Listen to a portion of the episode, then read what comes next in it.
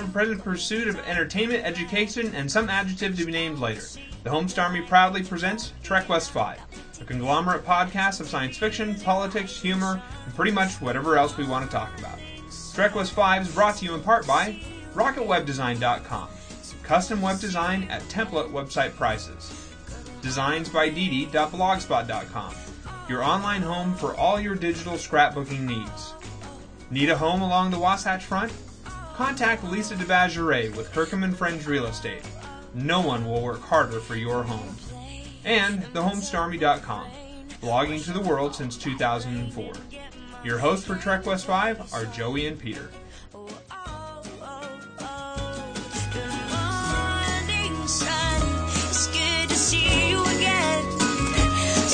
See you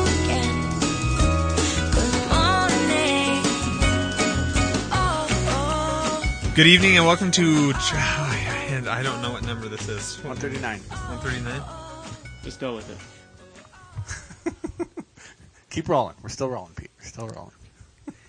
Good evening and welcome to podcast 139. I am Peter. And I am Joey. And uh, if you like the sound of our voice, These are our new microphones. these are awesome. I'm really excited. We don't have stands yet, so we're just holding them. We are. Oh, and that's Jon over there. I don't have a new microphone. You have an old microphone. You hate the way I sound. Assuredly, it's, it's We that horrible. was by design. We wanted Yeah. to try and make us sound so much better, so that they would always look at us and say, "Wow, those guests just don't sound nearly as good as." As the hosts. Yeah. Well, you take what you can get, guys. Go ahead. Our lives are sad that that's really what we're going for there. Tiny victories, Pete. Tiny victories. Tiny victories. Uh, okay, I'm. This is going to be new for me because I am already feeling like I'm talking softer because the microphone is literally sitting right underneath my nose. You're coming through just fine on that. Am I coming through okay? Yeah. All right. Well, I'm just going to apologize to everybody now in case this, you know, something goes horribly, horribly awry and we can't fix it. Um, and i think we're just going to try this out for the first part. So if we switch over later on, it's because we haven't quite worked out all of the kinks. But hopefully it'll be fine. At, at it'll some be point, fine. we have to try it and see We do. how it works. So- we do. so and here- all of go. all of our listeners are the guinea pigs. That's right. In, in this regard. What? What'd you guys? What? Yeah, Jon doesn't have headphones, so he can't hear us. Uh, okay. So how's everybody's week? Uh, crappy? Crappy. Crappy? Jon? Uh, it was okay. It was okay. Yeah. I, at this point, I'm more excited about the uh, microphones. I don't even really care to talk about my crappy week, so I'm good to move on. If you want to talk about any of your guys' crappy weeks, we can open the floor for uh, crappy debate. Well, so I, I feel like maybe it's time I Oh yeah, yeah, yeah, I yes. reveal to our podcast listeners why I- there I was think not you a do. podcast last week. Um, I had a job offer for a company in Denver. a new a new podcast is making an offer for Joey. no, I wish it was a podcast. that would be awesome. Um, no, it was uh, you know they had they had initially thrown out a number that was double my current salary, and I thought, well, for that number, you know, it's interesting. I want to go see what what I'm actually worth on the open market, kind of thing. Uh, even though I'm not actively looking for a job right now, so I went out and um, they had a they have a very interesting interview process. They flew me out on a Thursday, and I just kind of hung out at the hotel Thursday afternoon uh, because I couldn't even check into the hotel until five o'clock at night, which was kind of kind of frustrating. It was a it was a Residence Inn by Marriott, and it took me two and a half hours to get there by airplane airport shuttle, but I only had to pay twenty five dollars, which was nice. Not quite sure how that all worked out, but what was the location really that far away from the airport then? No, so what, well, what, what happened was I actually got into the vehicle that was supposed to take me. Well, I, I got into a vehicle that was a. a, a You just got shuttle. into a vehicle. No, it was a hotel shuttle, and it said "Residence Inn by Marriott" on it. And I got in, and I went to the hotel, and I tried to check in, and they told me, "No, you don't have a, a reservation here." They said, "Oh, you're probably staying at the the Residence Inn by Marriott downtown. This is the Residence Inn by Marriott airport." Ah. I said, "Well, how do I get to the Residence Inn downtown?" They said, "You're going to have to go back to the airport." oh no way. So they put me on their shuttle, and the shuttle dropped me off at the airport. And I asked the guy who dropped me off. I said, "So where do I get the shuttle to go downtown?" And he says, "The, the downtown hotel doesn't have a shuttle service to the airport. It's too far, because their Oh. airport is about an hour outside of Denver. I mean, it's it's a long time to get from Denver to the airport.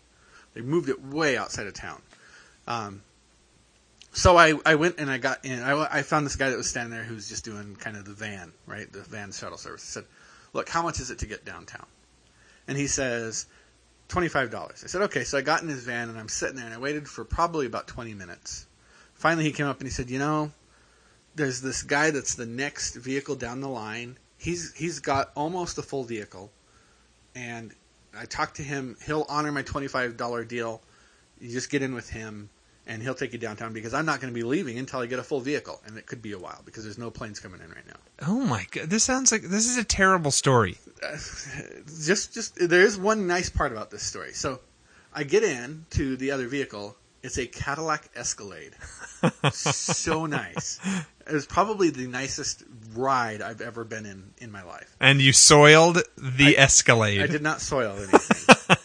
but he said he did say, you know what? Uh, he says, "Where are you going?" I said, "I'm going downtown." And he says, "Okay, I'm going to drop everyone else off first. I'm leaving you for last." And we went all around the outside edge of the Denver area. I'm not kidding you. From the from the northwest, sorry, from the northeast part, all the way down around the south, then back up around to the northeast part to go downtown. We did a complete circle around the city of Denver. Took me down to the hotel. I finally got checked into my hotel room, and I was like, "It's a good thing I don't have to interview today. I interview tomorrow morning." So I went and I just kind of crashed in the hotel room. Get up the next day, and I go into into the office, kind of meet the the crew there. They have five employees right now, and they have 16 27 inch iMac computers with 16 gig of RAM and the hybrid uh, SD, SSD, and, and hard drive and platter based hard drive. So it's just basically the nicest computer money can buy right now. and you brought three of them home for the podcast. I wish, man. You should have snuck one home. Macs are the way to go on podcasts. I'm saying that now. Macs are the way to go. Okay, that's good to know. So they they had all, all this equipment there, and and what they do is they actually do a thing called pair programming. This is where all day long every programmer is working with another programmer. So you have two guys looking at the same problem same problem all the time. Not my favorite methodology, but it was okay. It was wasn't too bad to work with. It was a programming language that I hadn't ever used, so there was a bit of a learning curve on that. But what they do is they take they bring you in and they just take one of their real problems, one of the real features that they need to add to their software, and they say, okay, we're going to solve this problem now. And we just literally sat down and wrote the problem.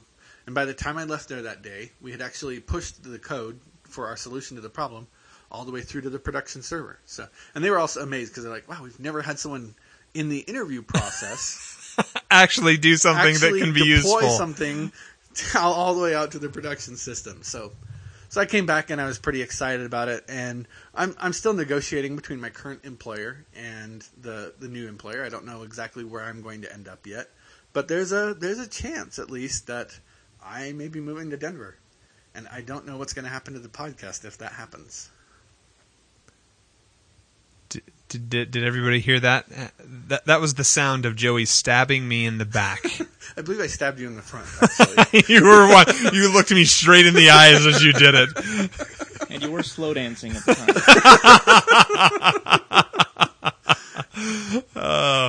Um. Wow. Well, you're back now.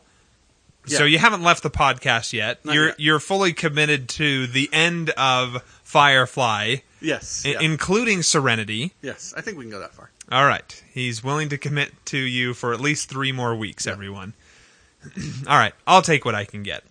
So the, eh, anyway, it was followed up this week with we're currently in quarter end, and I got woken up this morning at about six thirty in the morning to a call. Hey, nobody can log into the database. All the reports are down. All the all, all the tools that we've built are down. Can you look and see what's going on? Well, I tried to log into the database to go in on the as an administrator and see what was going on. I couldn't log in, so I got up and I drove into the office, and I just kind of tried to tinker around, figure out what I could because I don't have administrative level access to the databases, and so I'm just poking around the outside of it, trying to figure out exactly what the problem is. Finally, the, the database administrators get into work, and I said, "Well, where's the guy who's in charge of this one database?" Oh, he's off for a month. until the end of July. He's, A he's month? out the office. Yeah. I don't even know how they get a month off because I don't get a month off or time off. But he's gone until the end of July, and nobody else wanted to touch the database because it's his, and we don't know what he may have configured and what, so on and so forth. So I finally told him what. I have 18 people there sitting on the phone waiting for the tool to get back up because it's really totally built for them to do this on that program. 18 people, it's paying for nothing. I'm just taking responsibility for it, and that's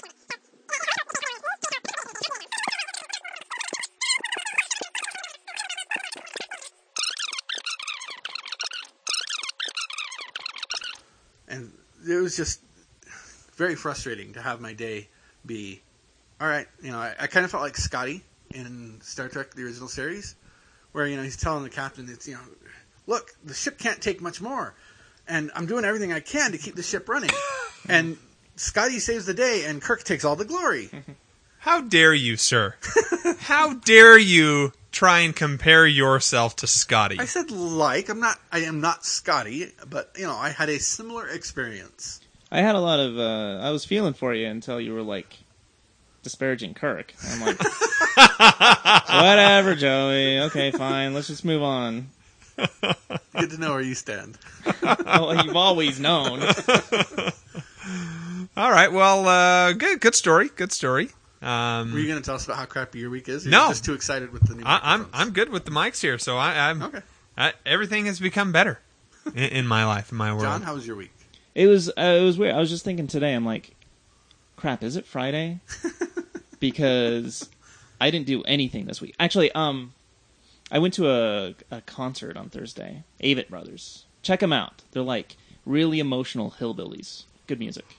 Emotional hillbillies. Yeah. That doesn't sound like a, a combination that I want to see on stage. Pretty good. So you Pretty stood up there and cried Uh, no, no, no, no. They're just um. and They're, hogged it out. Please tell me they Really? did acid rock. You know, No, no, no, no. They're re- they're really talented musicians. You know, a lot of like banjo kind of bluegrass influence. Okay. Kind of. Uh, they they have a lot of like spiritual songs and stuff like that. Which and I was like thinking, I'm like, um, I was with this girl there, and she's like she's young. She's like a young person, and I'm like an old person. um, You, you took a 12 year old to a concert? she's not that young, but she's like, you know, I would still consider her young. I would consider myself old. She's like in her early twenties.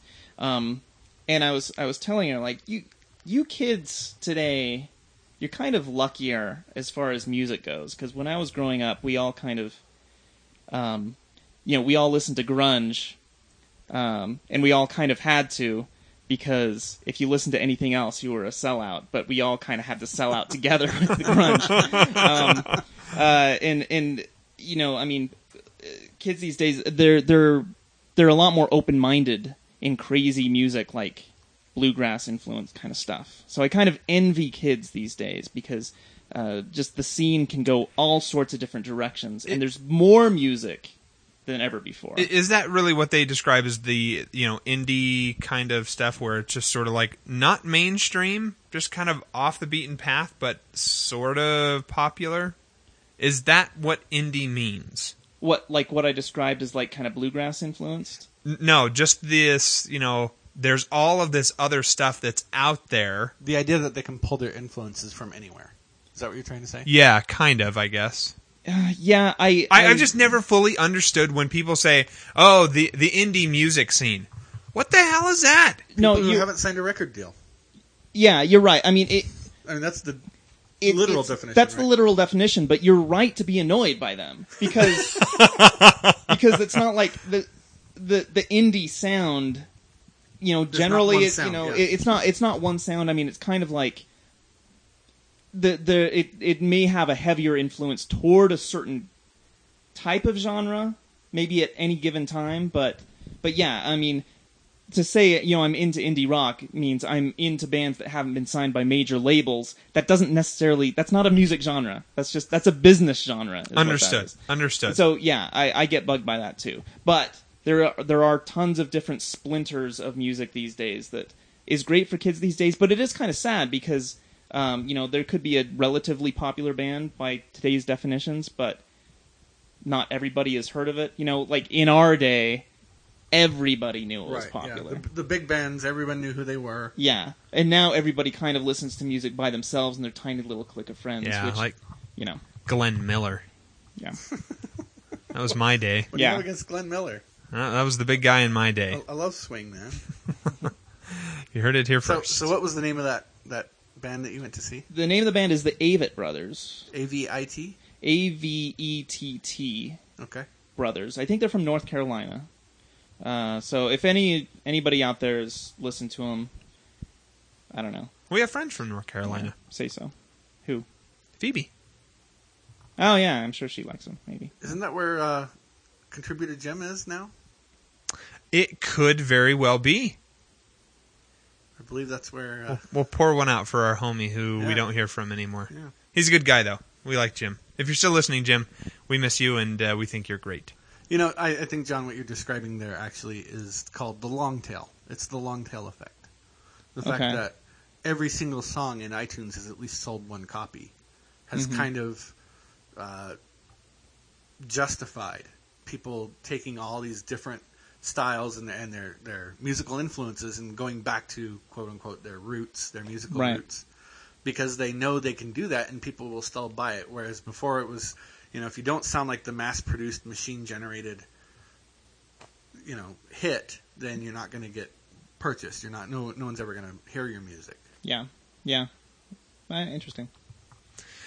Okay, well, uh, good catch up with everyone. Um, Jon, by the way, officially welcome to the podcast. I don't think I did that at the beginning. I was too excited oh over yeah. the I'm- microphone. yeah, I'm Jon. Um, I've got a couple of emails that we need to do at the beginning. Okay. So I figure we do them now. Uh, we'll start off with Mark. Listener Captain Brevity. M. Captain Brevity. Captain Brevity. Major- Rear Admiral Major- Five Star Captain Brevity. Major General, Rear Admiral, by the gr- glory of the Queen, Captain Brevity. that all of that is probably longer than his actual email. I hope we don't have to keep doing that all night, by the way, because that would be annoying. Um, he starts out Hey guys, you asked for some comments on the recent Supreme Court rulings. Everyone is excited that Obamacare is upheld.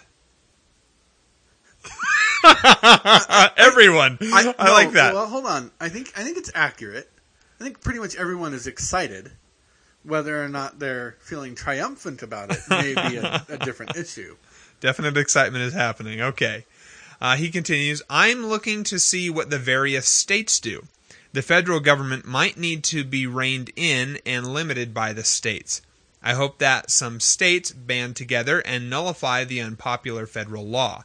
The people should be able to stand together against government intrusion into their lives.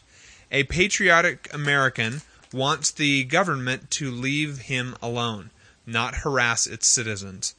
From my experience, U.S. citizens are the most uh, generous uh, and caring people in the world.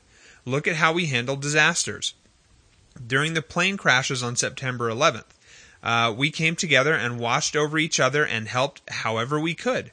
Or after the disaster in New Orleans, aid was sent to rescue people. Or the recent wildfires in the West. We pull together and help each other evaluate and uh, or rebuild afterwards. The great thing about the U.S. is its people. America is really exceptional. Listener Mark. Uh, we'll now be here serenaded by the sounds of Jon singing um, Proud to be an American. Yeah, that's okay. Uh, but I do have I do have comments about that when we get back to my little spotlight this week. Oh, okay. Slightly. Slightly. Okay, Yeah. all right, that's A fine. bit. Um, I, I thought I, I don't know if you have anything you want to say about this. Now is probably the time to do it because nobody else really brought it Okay. up. Uh, I- I this have was a thoughts. this is a landmark stuff that was happening yeah. this week. Well, And- the, I don't know if you looked at all at the actual outcome. Uh, it was a five to four decision, and the the really bizarre part for me was that Chief Justice John Roberts, who's generally considered a fairly conservative guy, to put it mildly, um, sided in favor of upholding this law, which it was it was generally believed that he he would be you know one of the strongest advocates against the law. But in looking at the the response papers or the position papers that were written up by the two individual sides, I honestly believe that what happened was John Roberts decided he wanted to frame the argument of the pro side, and he wanted to put it in a way that it would be easier for Congress to strike this down, and and so he sided with the the people who wanted to uphold the law just so that he could position he could take the seniority, write the position paper. If he had sided against it, then they would have had to slice and dice this law up into all the little pieces and talk about each individual piece and make rulings on the individual pieces. And what he did instead is say, we're going to say it's constitutional, but it's a tax. Yeah, some of the people that I or the you know the political news pundits that I heard, they were saying, you know, the way he wrote it, he was really trying to help protect certain aspects uh, of you know whatever freedom or government or whatever it was. I I don't remember all of the many things they were saying. They were they they basically were coming out and saying, you know, he's really not trying to say he loves Obamacare. Right.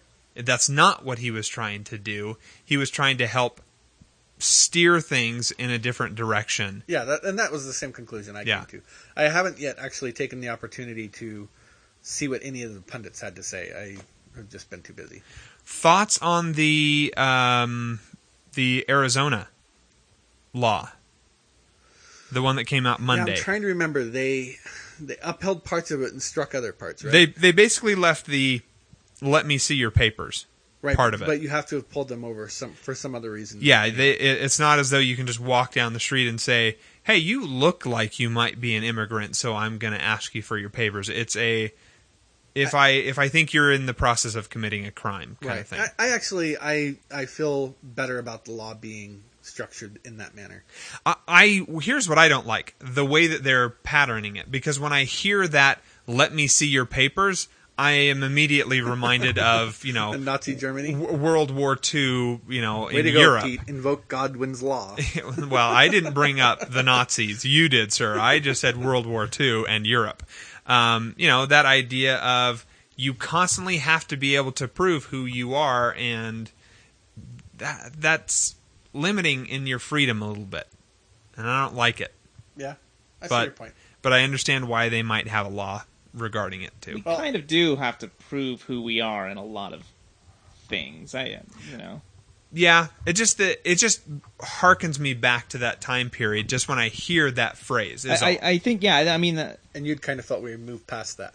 I would hope that we we have, and I'm not saying we are going back to that either. because the the phrase, you know, let me see your papers, I, and I, you know, you guys know I don't keep up on anything ever, but uh, My name is Jean Valjean. I, I mean, you don't you don't put yourself, um, you don't kind of put that phrase out without knowing the connotations of the phrase. So I think it worked well the way that phrase was. I just put don't out. feel it's Good that point. different than asking somebody, telling somebody, "Hey, you know what? You got to carry a driver's license with you." And if a cop asks you to show your ID, you got to show your driver's license. I was thinking driver's license just now. We talked about identification, um, that, and uh, If if that's the case, why did we need that law, Well, or why did so Arizona need that law? The, the difference is that they didn't. People who are immigrants didn't have to carry a driver's license, and what they did is they passed a law that said we can ask you to show some other kind of proof that you should be allowed to be here. And the implication, I think, is which is the bigger part is we're going to deport you if you can't prove it on Okay. the spot. Okay. I uh, I watched the the Daily Show with Jon Stewart, and I don't know if you caught this episode, but it wa- I think it might have been the the Monday or the Tuesday episode where they basically Jon Stewart's like, oh okay, well so who won? And it showed like three different news so funny. organizations, and one said President Obama won, one said Arizona won, and one said the governor won. Yep. He's like, it's a win-win-win. Yes. And then you're like, well, who were the losers? And then they showed the same basic news programs and they said, well, President Obama's the clear loser here, Arizona's the clear loser, and the governor is the clear loser here. And uh, I just thought, wow, how, how incredibly polarized we've become. in, He, uh, did, he did exactly the same riff on the uh, the Obamacare one too. A couple days later. oh, thank, I haven't seen that one yet. Thanks for ruining it. You're welcome. I will say uh, really quick. Um, I don't. I don't know if Obamacare would ever work in the state the country is in right now. I don't know the specifics of Obamacare, but in general, as an abstract idea, I've always been a fan of socialized medicine. Maybe that makes me crazy, um, but No, I- that just makes you Curtis. Yeah. Uh, and I wish Curtis was here so in his meek voice he could support me. But um, the, I've always pictured it like this. I mean, because you've said, okay, I'm a fan of, of roads and schools, and you know some uh, the the NEA There, you know, there are reasonable there uses for our are taxes. reasonable uses Wait. for our taxes. Have you said that the NEA is one that you think is a reasonable use? uh, you yeah, said it a bunch yeah, of I times. think Okay, so. all right. Yeah. I, I, I like I thought- public I- television. I love Nova. Don't touch Nova. Wait, wait, public television doesn't have to be funded by the NEA. I shouldn't have brought up NEA. Anyway, my point is, uh, okay, if if I like uh, crashed on an island, uh, like with a plane full of people, and Go on, and and, and one half of the plane went on right, one, part half of the plane, island. possibly, yeah. Um, but anyway, uh, i- if like in this hypothetical situation, uh, I am with a group of people and we have to rebuild society. Um, You're going to take all the women for yourself. Right. Well, okay. After I do that, I'm just saying, as, as far as like rebuilding society, in my mind, uh, making sure everyone is healthy would actually be the very first thing that I would guarantee in my new society. Somehow, in our civilization, in in the in the whole history of the Earth, um, that concept is kind of just coming around now. I think it should have come around way before the NEA, way before roads, way before public schools. It should have been the first thing, and all that other stuff would be secondary. But since it's coming around now, it's problematic because we don't have room for it. I uh, I like the idea of the fact that we would want to take care of everyone and make sure that everybody has opportunities for affordable health care. I love that idea. The the trouble is it takes a very skilled type of person to be able to get to that point that we would trust them and say, "Hey, you know what, doc? Um, you know, I dislocated my shoulder. Can you get it back in for me?" Oh, okay. You've got some drugs, some some wonderful drugs that have come along. Oh, okay. Well, cheers for industry, and thanks for all of your learning, so you know how my shoulder works. We have to pay those people, and and so there are some challenges that come from that, and I don't know the right answer. I I've seen socialized healthcare. I I lived in Scotland for two years. I saw some good sides to it. I saw some bad sides to it. I was so grateful that I never had to go to the dentist while I was in Scotland. Thank you, Lord, for never having given me any teeth trouble there. I mean, it is well. It is interesting that um, I mean, if you ask, I I mean, I don't know if you've talked to many people in Scotland about this, but from what I hear, you know, from from the island over there across the pond, no one is planning on getting rid of the NHS. That is that is political suicide. Mhm. Um, Right. it's ensconced there and Uh, yeah, not you're as a bad thing. You're right. You're absolutely right. So I, I I didn't want to bring it up to necessarily okay, let's solve it tonight, but uh, it, it was definitely something that happened. We do like to discuss political stuff, Can so we continue on that theme just with a little bit of a tangent here? Did you guys, either of you guys, manage to watch the new Aaron Sorkin series? not yet. Newsroom? I was going to talk about it Okay, later. okay, we can talk about it later. Talk about it later. Now you're not going to talk about it later, are you? No. Okay, good. I was going to talk about it now. Okay, if you can, well, uh, no, let's no, talk no, no, about- no. Wait, wait, it's wait. yours. It's yours. It's yours. It's yours. Okay. Let's re- let's move on to another email. Uh, listener JD. Oh, good to hear from JD. again. Yeah. So, is Sports Night on the Trek West 5 agenda yet, or what?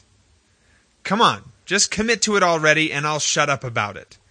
I'm voting Nathan Fillion or Ron Glass for president. I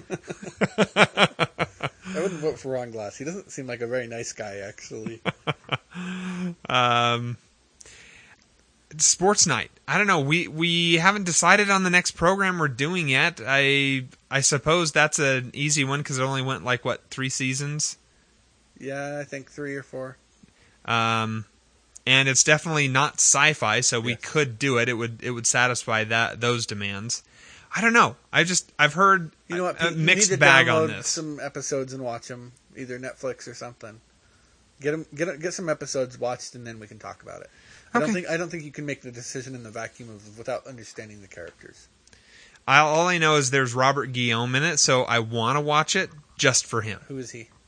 Um, Benson. Benson Oh yeah, yeah, yeah, yeah. or or the He's- uh, he's the the crazy monkey from the Lion King. really, I didn't know that. Rafiki, Yeah, the baboon, uh, yeah, the one who is like the uh, shaman. correction. I know your father. Yeah, huh, I didn't know that was Benson. Yeah, Uh, the other guy that's in it that I was not particularly thrilled to see again was uh, Will. Smith. No, from The West Wing. Oh, oh, uh, Malina. Yes. Yeah. Could could have lived without seeing that guy in another show. Did you watch it all? no, I watched about half of the first season. All right, well, we'll discuss it. Okay, all we'll right. discuss it. We'll give it the old Trek West Five try. Um, okay, so next email. This is from listener, new listener John, Okay. um, who we don't have a nickname for him yet either. Is this his first time emailing in? or- No, no, no, no. Uh, it's not. Okay. Uh, this is a guy who isn't on Facebook, and uh, oh, right, right. Okay. Yeah. Anyway, he says uh, this is in response to us fixing the you know podcasts 137 and 138. He's like, I have downloaded them and listened to them. Thank you very much. Uh, love the new mics. Any chance of turning up the gain? Uh, I think that's meant to be a joke because the sound was terrible on that new mic. Yeah, Um, it wasn't it wasn't great. Sorry. He continues on, I can't stuff my earbuds any deeper into my ears without rupturing my eardrums, which probably wouldn't help me hear you any better. On a serious note, may I put my pitch for you guys to remember the members of our military past and present as Independence Day approaches. I'm currently serving on an active duty tour as an Air Force reservist. So if you could pass on a well done to those who have served and are serving, I hope that uh, I know that I would appreciate it, and hopefully your listeners will too. I hope your rib feels better. Take care, John. By the way, my rib does feel better. You know, I, I I'll go ahead and say it. I I don't think there's any class of people I have more respect for as a rule than the United States military in all its branches. Yeah, and, and you actually have somebody Yes, very I close would- in your family. My, my oldest brother uh, is in the United States Army. Has been for twenty some odd years. I always wanted to be in the military. The reason I'm not is because, well, I'm a, a pansy. I'm a weenie. I, I would. If it came down to it, and you know, another World War II like thing, where you're like, "Oh crap, our nation is literally in peril. We need people. We're just going to start drafting you." And I went in. uh, I'd give it the college try, and I'd do everything. I, I don't think I would complain but I I wouldn't choose it of my own accord because I don't think I'm as tough as those guys Yeah. to be able to do it. That being said, I love watching military movies, military shows. I love it because I it helps me see into a world that I don't know nearly enough about, which goes on silently for the most part behind the scenes and affords me a great deal of, of opportunities because we have a military might that is helpful and useful. I'm not saying they're constantly out there preventing the world from taking away my freedom. I'm just saying it's They there and it has it has provided the opportunities that I have now. And I am grateful for that. I've actually tried to train my children. When you see a man in uniform, you stop and you say thank you. There's a. I've been listening to a lot of Pandora in the background during my weeks. Um, found out you could do. That you're saying like right now. How? He was bored. I. it wouldn't be the first time. Um, but uh, I found out recently that you can. Uh, you can type in stand-up comedians' names, and so you get Pandora of like just random Okay. stand-up comedian bits. And one of the favorite ones, I actually heard the same bit twice this week, uh, where a guy was talking about how how he's like, yeah, I just got back from doing USO service, and it was great. A lot of times people think, you know, we don't love the troops. We love the troops.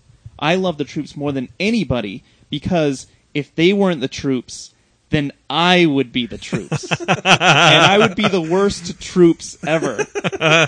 Uh, I, I'd be kind of like, really, you expect me to carry this heavy gun as I run away frantically? and uh, he talked about, uh, he's like, yeah, seriously, I talked to some of the troops and. I, they let me hold the gun, and he handed it to me, and I fell to the ground holding the gun. Yeah, uh, we, we definitely appreciate the military, and I was unaware that you were Yeah. a reservist, John. I, I had no Good idea. you. So thank you very much for uh, for the service that, that you offer. And and all of you who serve, we we do thank you for your service. Yeah, Jim's wife. Yes. Okay, uh, listener JD writes in another one. Okay. No, a different JD. We have no, we don't. It's same JD. All right. Uh, he says, uh, confused. What's going on? Where am I, Pete? "How's Pete's rib? My rib's fine. It's really doing well." I was complaining last podcast that nobody was asking me. The message got across. it did, and it, thank you guys. Um, is he sure it's fractured or broken? Maybe it was actually taken to a. Maybe it was actually taken to make a female clone of him. Actually, I'm not sure what's the scariest part of that is. Joey and or John Madsen having killed Pete, yet they'd certainly kill a womanly version. Uh, wait a sec. Joey and or John Madsen haven't killed Pete yet, but they'd certainly kill a womanly version. How Would did you- he know that? You've been on the podcast enough. Come on, it comes through. Uh, I've, I've been trying to create a womanly version of you for years. but just in the form of you. to be Oh. clear. Great. Uh, thanks again to Joey for the Amazon link of the microphone. I need a new one, and it sounded like quite a deal when he mentioned it on the podcast. Did I ever mention I'm on a Star Trek Voyager podcast? I don't believe you did. No, you didn't. I should have told you guys. I knew that. Did you really? Don't you Uh, follow JD on Twitter? He talks about it all the time. I, I Twitter. I don't Twitter. Oh, Yeah. you introduced me to Twitter. I, I apologize. my, my shame is great. Uh, he says, give it a listen. Um, the Delta Quadrant dot libsyn.com. We'll we'll put a link up to that because we'll we'll definitely want to do that. Um, wow, Voyager though. Seriously? I, you know, I've never seen a single episode. That's John? what I I concur with you, Pete. Yeah. Everybody who knows about Star Trek and has watched them, they all say, "Really, Voyager?" Um, Yeah, my favorite episode of Voyager is when uh, the Captain Janeway was in the uh, holodeck, and her holodeck fantasy was being governess to two British children. that wasn't a joke. oh man. Well, Neelix. was, but it was a joke by the writers. Yeah, All I'm gonna say is just Neelix. really, Neelix. Anyway, uh, is Serenity in the podcast plan? If not, it needs be. Poor, uh, yes, by the way, it is. And he says, poor Mal and his lack of ear. Um, uh, frowny tear face. that was his comment for the episode, right? So better save that. Uh, and last one is, mmm, Christina Hendricks. awesome return to the show, eh? You are correct. Nice. It is awesome return Yeah. to the show. She is fantastic. Um, Facebook find of the week. Facebook find of the week goes to uh, Carbonite Man for the Dora the Explorer. was that Jerry Bruckheimer presents Dora the Explorer, or what I, was no. I don't think that was uh, Carbonite Man. That was our new listener. No, was it? Yeah, it was. Pull that up, sir. I think I you have inaccurately ascribed that. Uh, by the way, there's been something new which I think should get submitted for next week. It should be in the running for next week. You'll you'll see it when you pull up, uh, uh, and it's pretty freaking. It's good. I liked it. I submitted something this week. Did you see it? I did see that. I like that a lot. It was like, ah, this seems like something that would be. I, Posted. I was hoping you would have posted something else up this week in the form of Oh, a short movie. I, Yeah. What the heck's up, dude? uh, I backed you. Come on. I know, I know. I'm sorry. I apologize to all the backers. No, the movie, um, it's on someone else's computer. Someone I haven't heard from in a week. So he, there is a chance he might be dead. Um, oh, oh. And if that's the case, I kind of have to wait out the funeral before I like get his computer and finish editing myself. But I just haven't heard from him. I'm probably going to talk to him after the podcast. Do, Tonight, do we so. need to have a moment of silence uh, I don't think in so. honor I don't of think his he's death? dead. I'm just So- saying, worst case scenario, he might be dead. I haven't heard So from you're him. saying that if if you if he has died, you're holding a séance tonight. To make If he's dead, I'll try to get a seance. What are the passwords? you're right. It was it was our new listener Kelly Conroy who Yes. submitted that. I apologize. Yes. So uh, Kelly, you will be getting the first of the often lauded but never imitated Facebook Find of the Week prizes. Uh, congratulations and welcome to the podcast if you're listening. And it sounds like he's new to Firefly. So Okay. our friend Curtis uh, apparently knows him. Um, I think they work at the same place. Yeah, why isn't Curtis here? He should be here. Uh, he was celebrating the uh, the, The you know, Obamacare? Obamacare getting passed. he's just so elated. Um, he he's going out there injuring people so that they can go and get free health care. go to the hospital; it's free. It's free now. Um, okay, should we do um, John's moment. John's or Brainy's Nook of Darkness? Let's do Nook and then John's moment. Okay, I'm just gonna say, get comfortable. Okay. This is long. This may be the longest Nook of Darkness we've had. Wow, that's saying a lot. We had a three-parter. well, okay, the longest one in one Oh, okay. All right. podcast. What's up, dudes? For this week's Brainy's Nook of Darkness, we take a glimpse at space operas of the recent past. The Brain Nation is curious as to what are some of the Overlord's faves uh, of the category. The criteria requires one of the following spaceship, alien, robot. I watch sci fi with a focus on the writers of the episode. So my top choices are consistent with awesome writing. I will mention some of my faves, other than The Next Generation and Babby 5, with a brief, spoiler free overview. Yay! Yay. He is, be- is there a, a- an attachment with the spoilers for those of us who want them? no, there, there's not. Actually, I don't know. I didn't check for attachments. But even if there was, I would go through and delete it so you couldn't get it. Um, he goes Farscape. Best looking aliens on a show ever. Why? Brian Henson brought Muppet power. Uh, uh, brought Muppet power. Some characters wear prosthesis, and a couple of characters are completely puppet. And the truth is that the Henson's Creature Shop produces super cool looking aliens. Or maybe between the Sesame Street and the Yoda, we are just partial to Muppets. But nonetheless, between the Sesame, uh, between, but nonetheless, Farscape is the only show I know of to fully explore a living ship as a main character, Moya. The stories are wild. The pacing is swift. The ideas are original and unexplored. Also, the amounts of pulse pistols and leather attire is copious. Created by uh, Rockne S. O'Bannon, Farscape uh, featured the writing of David Kemper, who served as a great showrunner. The main dude character is a human, John Crichton, who gets voyagered over to the other end of the galaxy, galaxy and he meets crazy aliens, one of which is Zhaan, a Delvian, which is a humanoid species that evolved from plants. Scorpius is a great baddie whom serves as a foil to Crichton. Another detail to Farscape is that is that it has a strong woman lead character, Aeryn Sun. Get it? Air and Sun? Who hmm. make Ivanova look like a Girl Scout. Farscape, four seasons of disturbing fun. Did I'm glad to watch- hear it's only four. I've never seen it. Yeah, if that's what you're gonna. it, when I was in college, it was on. And. I would catch a few episodes every once in a while and be like, wow, this looks really cool. I, I wish I would have gotten into this.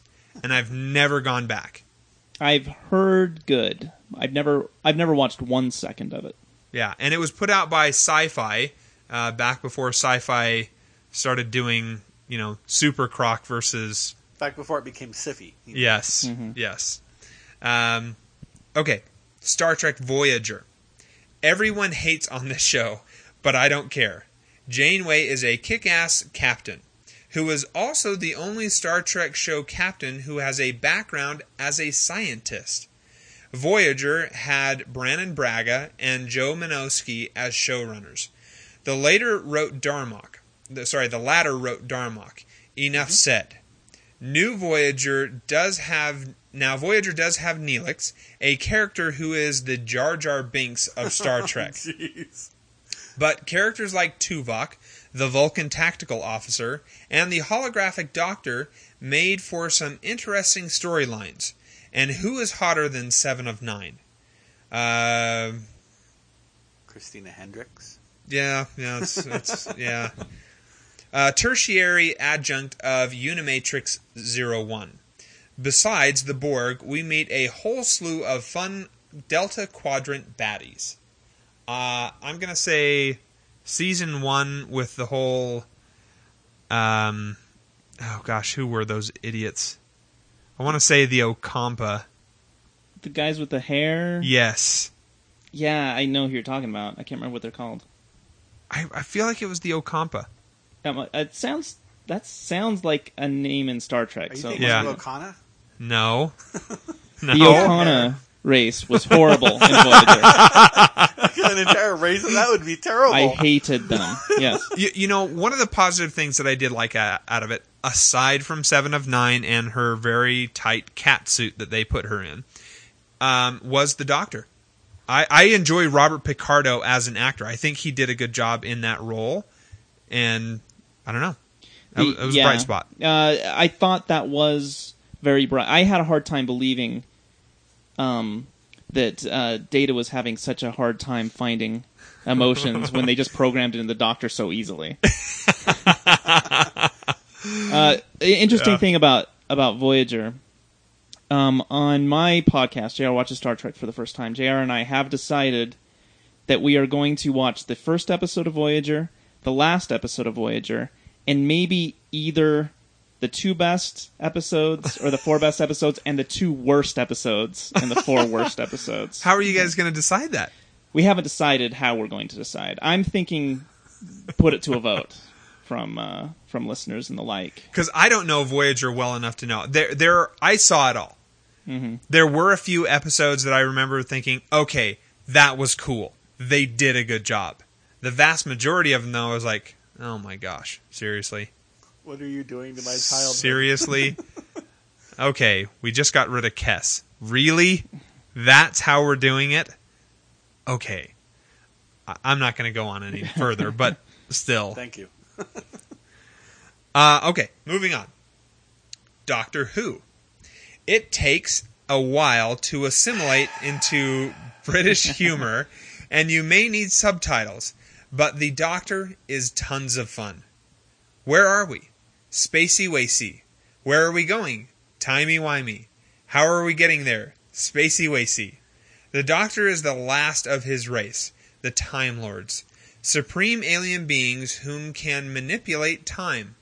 The TARDIS, time and relative dimension in space, is the Doctor's vehicle, and it has turned into one of the most well known symbols in sci fi as he careens through time and space to help people.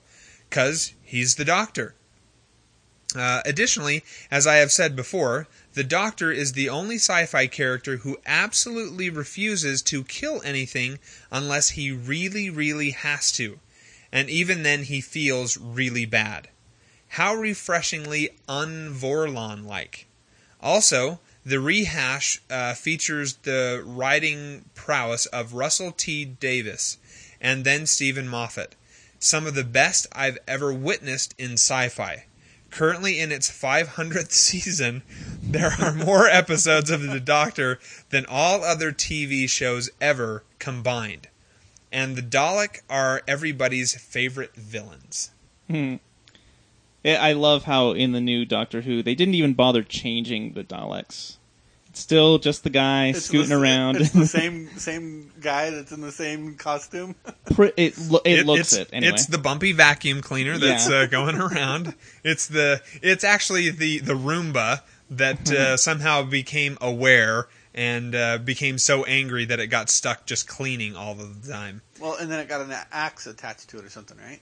No, a plunger. It's a plunger. Oh, it's a plunger. Really, it, it's a plunger. Horrible way to die, though. Horrible. uh, listen, I think Doctor Who is fantastic. I'm a huge fan.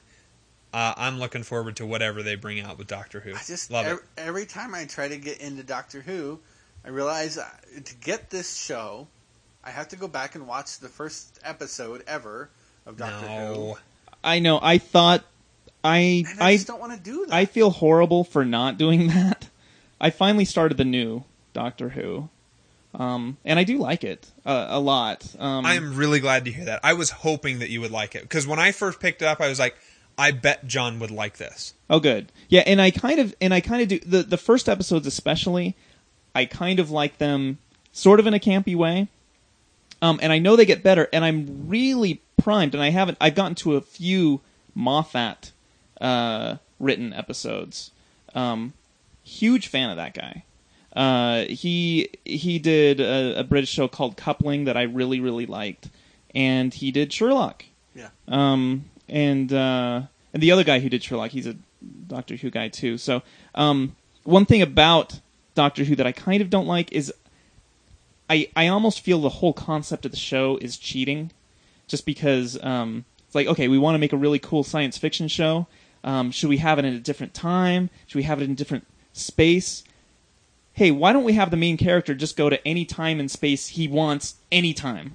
You know, and I kind of think okay, great. It opens the door for a lot of possibilities. But as a concept, I, I kind of want it just I want it narrower. I want the, the main guy to have less power than that. But fine, you know, we'll check it out. I, I'm okay with him having as much power as he has, but by Gadfrey, if you're a thing called a Time Lord, you should be using time-based powers in every episode to solve every problem. Right. Well, they they kind of get into why he can't. There's all right. w- This isn't the Doctor Who podcast. We'll But, but see, we'll have that one day. I, I have to go Watching back every and watch of Doctor Who. 30 years worth of back episodes of You Doctor Who. You don't Who have to. to I understand did- the mythology. I didn't. I didn't watch all of that, and I'm Okay. fully ca- aware of, of it. All right. So I, I I got a few episodes into it, watching it with you, and I just at, at every episode I felt like, okay, there's some subtext that's going on here that I know I'm supposed to be picking up on, and I'm not getting it, and it was frustrating. for th- me. there are core elements to Doctor Who. As each new Doctor comes along, or each new writing staff comes along, they they reinvent the Doctor. They retell some of the old stories. Like how many times have we destroyed the Daleks, and they keep coming back. Holy crap! But that's okay. There, there are there there are the core stuff, and then we get to have new things brought up as new doctors and new staff come along. Um, but like I said, this is this isn't a Doctor Who podcast. Let's move on. Not yet. Falling Skies. So that dude who wrote the screenplay for Saving Private Ryan, James Rodat, is at the helm for this one, and Spielberg also slapped his seal on the project. Several BSG writers are now on the staff as well. The show centers around a father and his four sons, and how they deal with an alien invasion. The dad was a military tactics professor, so those threads play into the plot often. The special effects are amazing. The aliens are referred to as skitters and sometimes cooties, as they are truly alien, with several legs and radio wave communication. And they are green. It's truly an awesome show, currently in the middle of its second season. Falling Skies is a good family show that is also very well written. I've heard good things about it. I've seen it. I wanted to get into it, but at the time, I just didn't have Yeah, the time. I'm the same. I well, what happened to me is I got to the point where I felt pretty sure it was going to get canceled, Oh, and so I gave up on it. And I haven't gotten back into it now that it's, it's at least made a second season. So I should probably give it another chance, but I haven't done so yet. yeah. I, I'm a fan of Noah Wyle. I loved him on ER. I, I was a fan of wife. ER at the time, and so I, I'm sure he'd probably do a good a job. single episode of that show. Uh, you probably would have enjoyed the Spanish version. Eh, erre. Yeah, I like that. Yeah. Yeah, that's uh, that's my standard ER joke. I don't have any others. that's the that's the only That's your one. go-to. yeah. Battlestar Galactica. Okay, let's take the dude who wrote some of the best TNG and DS9 eps and give him his own show. Bring in the acting pedigree of Edward James Olmos and Mary McDonnell. Now take the main character from the original BSG, Starbuck, who was the seminal hotshot maverick pilot stud dude, and make him a girl in the remake. Oh, and make her an amazing undiscovered actress. Then bring in some awesome writers, throw in a cadre of super hot chicks, and make them fight. Bring in Dr. Gaius Baltar, um, uh, who is a. Bring in Dr. Gaius Baltar is a great baddie. Who is a great baddie? Sure. And Michael Hogan as Captain Tigh is simply the coolest dude. BSG has its own signature look to it. Uh, Bear McCreary composes a theme for which uh, for which each character um, a theme for each character and masterfully interweaves the melodies. Four seasons of awesomeness that follow a ragtag fleet of human survivors of the atomic holocaust, unleashed by the man-made Cylon robots who are now chasing them through the cosmos as they search for solace in the mythological planet called Earth. Battlestar Galactica. I, I'm okay with us saying that Battlestar Galactica is our next sci-fi show. Cool. All right. Nice. I like that. Yeah. I've been wanting to get into it. I, I gave it a shot. It didn't grab me the first time around, but you know, if I have to watch it for the podcast, I'm sure I'll start to enjoy it. I, I want I want you to watch it spoiler free too. Just to see how happen. how you how you react. You, like you want to see me fall apart. That's what you well, really want to I see.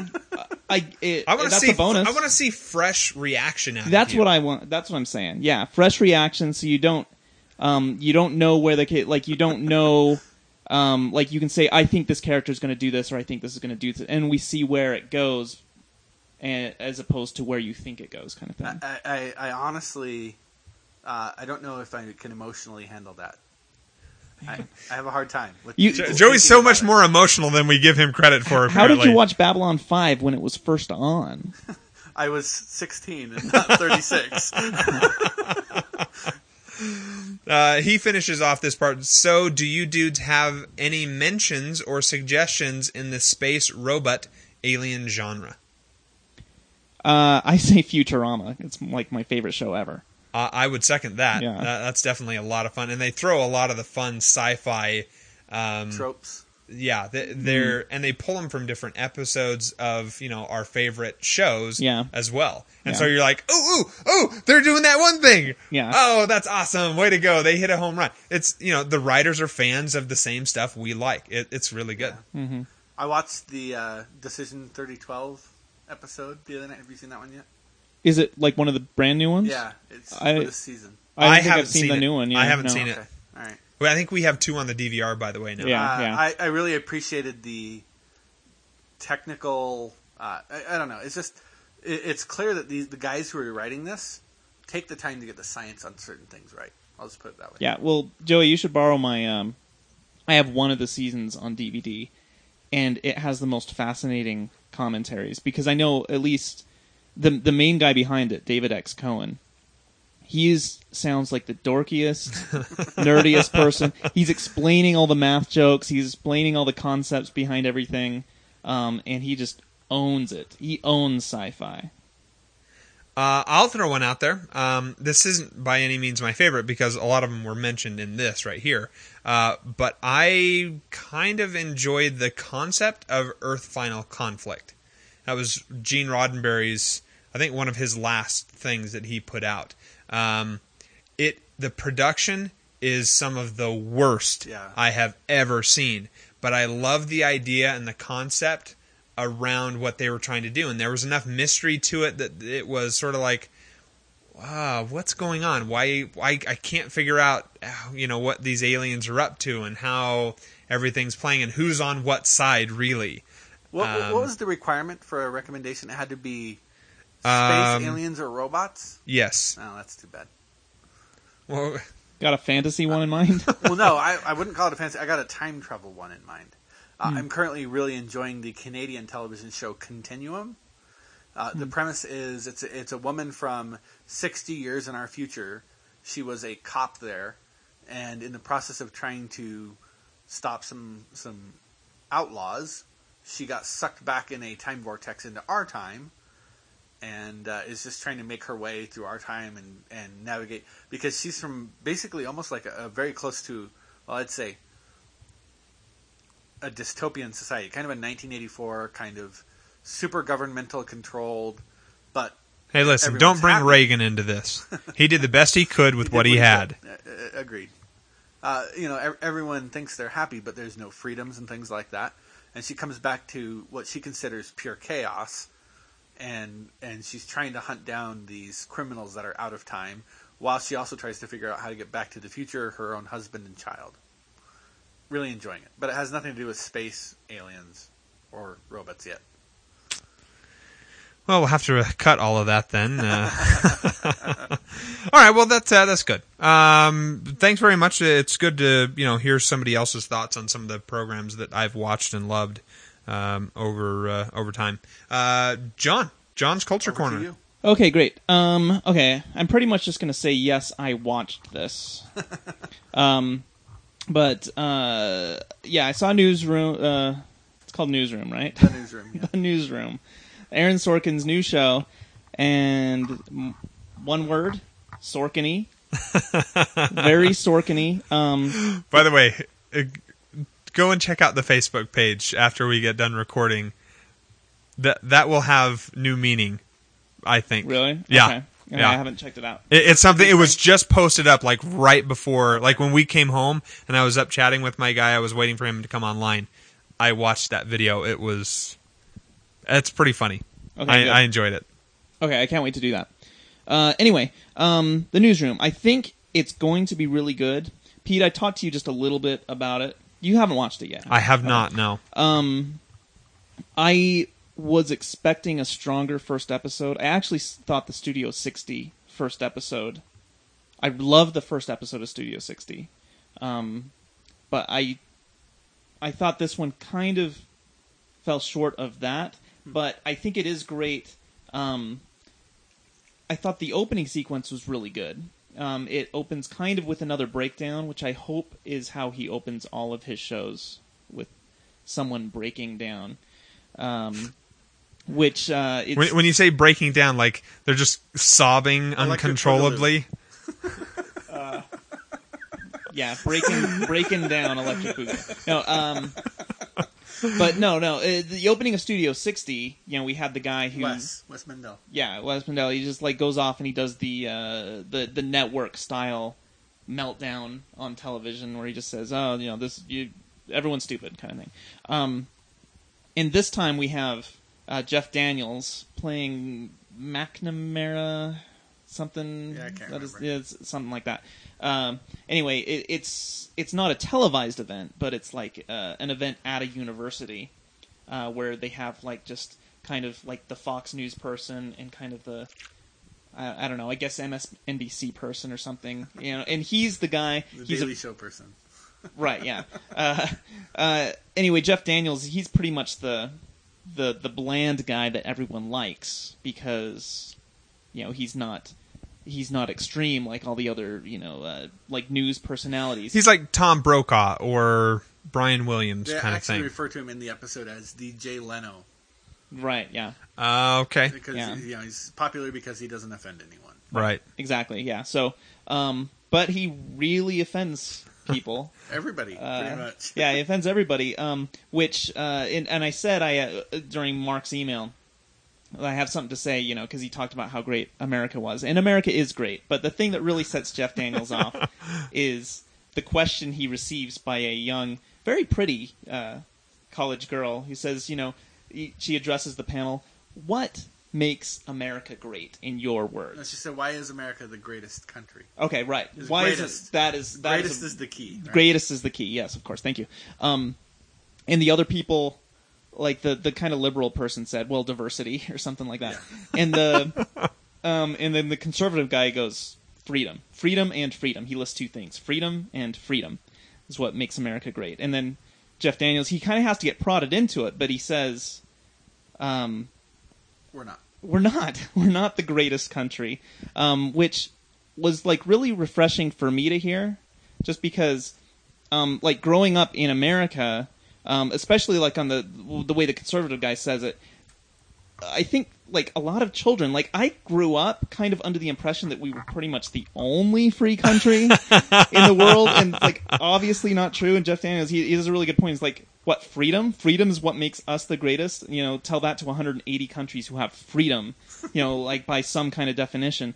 Um, but anyway i thought like his big thing about it you know he, he went off and it was just fun to watch and of course he wrapped it up with but we could be. We could be the greatest country um, there was a time when we didn't just say we were the greatest but we actually did it. And you know we, we put value behind what we said. So i i, I love that. That was fascinating. I did see a tweet on it later. Is like uh, someone said uh, you know the uh, opening of of prometheus uh, where the strange alien drank the liquid and he broke apart and his components probably created the human race. Yeah, I, I found that far more believable than the opening of, of the newsroom. um, so anyway, but the the rest of the episode, and you've seen it, right? You've yes. seen it Yeah. um, I think it is kind of interesting because they do a little trick where they place what the date that the the, the timeline as maybe a couple of years in the past. Yeah, so 2010. I am assuming that what they're going to do from here on out is we're going to be a couple years behind and we're going to see the same news events over and over and that we're going to see them unfold and we're going to see Sorkin's take on the right way to cover those things uh, in, in the news media. Yeah. so um, I, I have the same impression. I think. Okay, yeah. Um, so it, it was refreshing for me. I kind of liked it. I did think there was a serious element of cop out. One of the characters kind of he's on top of things because his two best friends happen to be on the inside of this event that happens, um, and they're on the inside in two completely different ways. And I was kind of a little bit annoyed by that, but it was a little Deus Ex Machina going on. yeah, there are two of them going. He- on. Here's what I, I think is most important. Have we identified who Donna Moss is yet? Yes. Oh yeah. Is there a Donna Moss character? It's a Donna Moss. Um, uh, uh, what's her name? Her name is oh, I forgot the actress's name, but she's in Scott Pilgrim versus the World. She's Allison Pill. Um, is the actress's name, and uh, she's Who- okay. Who was she in Scott Pilgrim? She is the drummer from. Remember her? Okay. Yeah. Yeah. Okay. Um, she's she's great in Scott Pilgrim. I love her. Um, but anyway, it's it's so it's going to be refreshing for me. It's good to get back in the newsroom. Of course, I was in the newsroom in college. Um, because I studied journalism until like my final year. I told everybody, you know what I really hate? I hate the news. I'm out of here. uh, but it's going to be refreshing to go back. I, I liked Sam Waterston. I thought he did a great job. I loved his character. I did not like Sam Waterston. really? Yeah, I, thought he was something about the acting. I I didn't think it it jived well. I think ultimately Jeff Daniels I really like, and I think this could be really really good for Sorkin because I don't see a lot of opportunity for Jeff Daniels to get light um, or humorous because I think humor in in Sorkin stuff it comes great um, when it's organically part of something serious Right. Yeah. but I I don't think like I don't think Sorkin has a very good to me anyway. I know you guys feel totally different about this because you know the Santa salute was hilarious to you guys.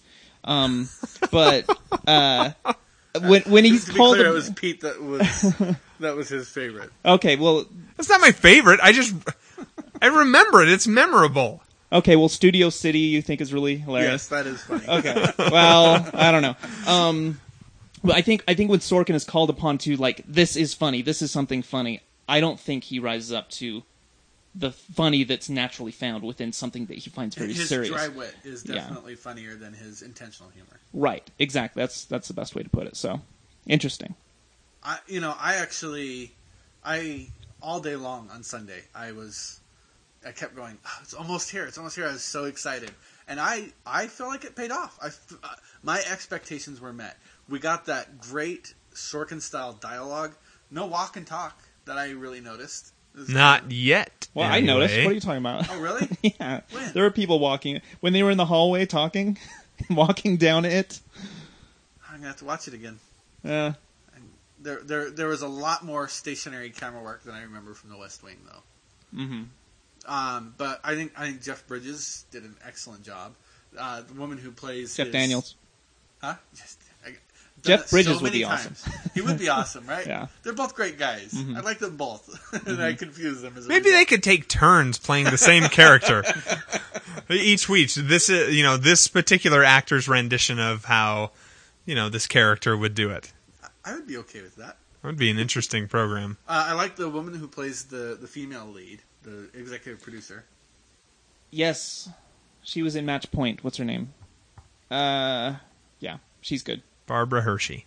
No. Helen Hunt. Uh, but you know, I, I have to say, for me, I, I think it was a clear win. I think it was a, a very strong episode. I feel it was good, and I I loved watching it. I think it's going to be a lot better. I think it's I, would- I would going agree to be that much Studio better. 60 was a better pilot, but as I've said before, I think Studio 60 has one of the strongest pilots of any episode of, or any series of television. Yeah, I, I I just know. Well, I'm excited because I know it's going to go. a lot. I know it's going to be better Yeah. than it than it started out. Have we seen any characters yet from previous Sorkin stuff? Like characters, not actors. Uh, I'm sorry, I meant actors. I meant actors. Not anybody that I recognize. Yeah. Um. So he's gone with a fresh crew of people. He's not recycling. Yeah. I, I don't know. I don't know if uh, maybe you got a bunch of people who are far more comfortable saying the f word or something. Because we do have. H- I mean, we got HBO here. Yep. It's it's happening. You can That tell is it's on happening. HBO. Yeah. Oh no. Great. All right. Uh, well, I look forward to watching it now that I've heard both of you gush about it. Um, Joey's Culture Corner? Okay. Uh, Joy's Culture Corner this week is the David Eddings series uh, novel Pawn of Prophecy. It's the first book in the Belgariad series. I'm currently re-listening my way through this. Uh, just a, a great high fantasy. Uh, it's it's a, a series of five books. Um, the first book here sets up the the the war between the, the good gods and the evil god, and the resulting war um, wars among humanity that are an outgrowth of the gods that they individually follow. And the the the hero who is a who starts off as a very young boy, and we see him growing into maturity and learning to control his his gifts and and to get a respect for uh, I guess what what makes humans different. The, you know the the strength and diversity, if I can use a cheesy kind of turn of phrase there. Um, what You're the one who felt uncomfortable I am, with those. and then you laughed at it, so now I feel even worse. All right, good. I'm glad you feel awkward about that. anyway, uh, you know he, he's just learning about the the people of the kingdoms as they travel through them. So I, I think the this first book really here is it's just setting up the major players in what will be a, a long arc series of high fantasy. Okay. So have they have all five of the books already been written? Yes, yeah. In fact, there's there's two series of five books set in the same world. So there's the the first series of five books. It kind of takes you through what seems like it's the climax, and you know, happy day, all is well, evil is vanquished, good wins.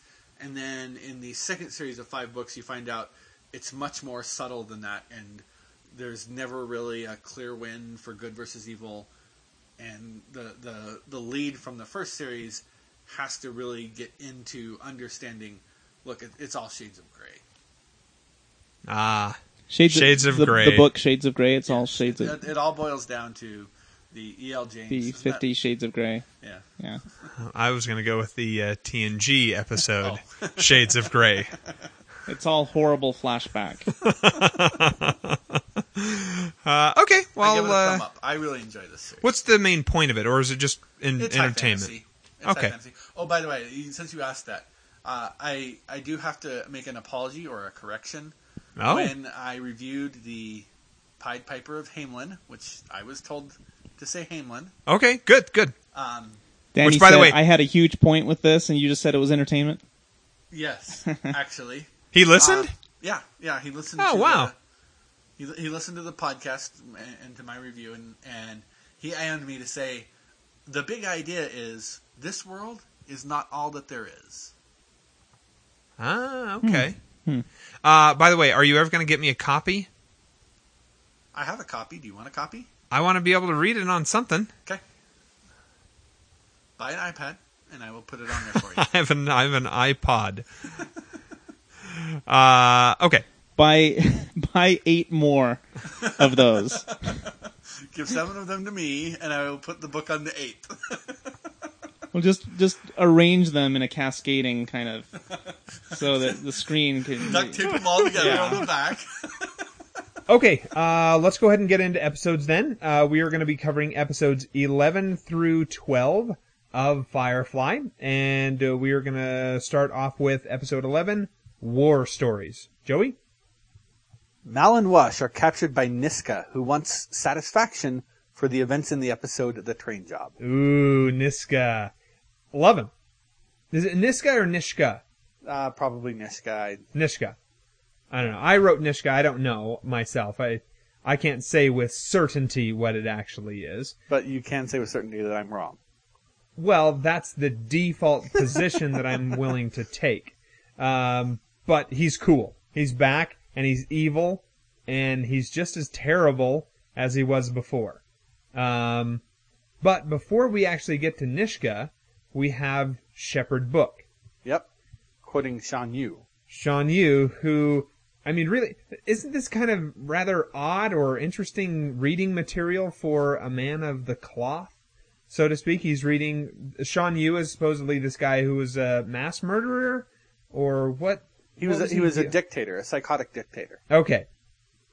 Um, so, obviously not someone you would want to choose to pattern your life after.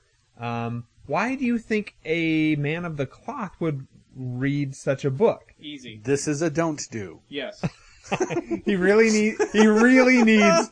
Like, hey, I'm not really sure uh, about the, uh, you know, the mass depression of an entire civilization. Uh, let me get this guy's opinion on it. I, I I think there's a, a responsibility for people of of a certain level of academic achievement, where it's just expected that they will also read the negative side of things. What what I found interesting is the fact that um, Shepherd totally seemed like willing to get it. It was kind of like a look. Let's read it for the sake of understanding maybe where people are coming from and just reading the the stuff that's out there. The Doctor seemed to just reject him right off. Yeah, completely dismissive. He's evil, so there cannot possibly be anything good that comes from him, no matter how he tries to spin the poetical verse that he's trying to share. I I just found that interesting. I don't know why. I just interesting. I, I would read the book, the works of Shan Yu if I could get access to them. Unfortunately, he's a fictional character. Yeah, I, I I'm with I'm with Book on this. I don't I don't think uh, I don't if someone reads Mein Kampf, I don't think they're studying to be a Nazi or a dictator or something. Not necessarily. yeah, not necessarily. I yeah, I should I should have said it that way. But uh, you know, there is merit um, to looking into the villain's perspective on things. I mean, there are villains in the Bible, like Cain wasn't excised from the Bible because we don't want to like have anyone follow his example. It, it, it's it's just a different way of learning. But to be fair, the Bible wasn't written by Cain or written from Cain's perspective. It That was is- written by the you know quote unquote good side. That that That's book true. exists, by the way. The Book Oh. of Cain. Yes. Uh, tell me where I can get it. Wow. It's a good substitute for Shan Yu as long as he's not around. My older brother has a copy. I can try and confiscate it from his uh, collection, if you will, uh, when they finally catch up with him and put him in prison. anyway, it's good comparison because we have this holy man who's sort of saying, ah, you should uh, consider reading it. It might broaden your horizon. Then the next person who mentions it is Nishka, Yeah. this totally evil guy who is reading it as a source of saying, yeah, isn't, eh, you ever Yeah. read this guy? He's pretty cool. I, I, I keep it on the shelf next to the prince. uh, anyway, I, I thought that was, you know, good way for the writers to, to introduce this and reintroduce the character of Nishka, uh, to us. I, Yeah. th- I thought it was clever. I, I really enjoyed seeing River on a good day.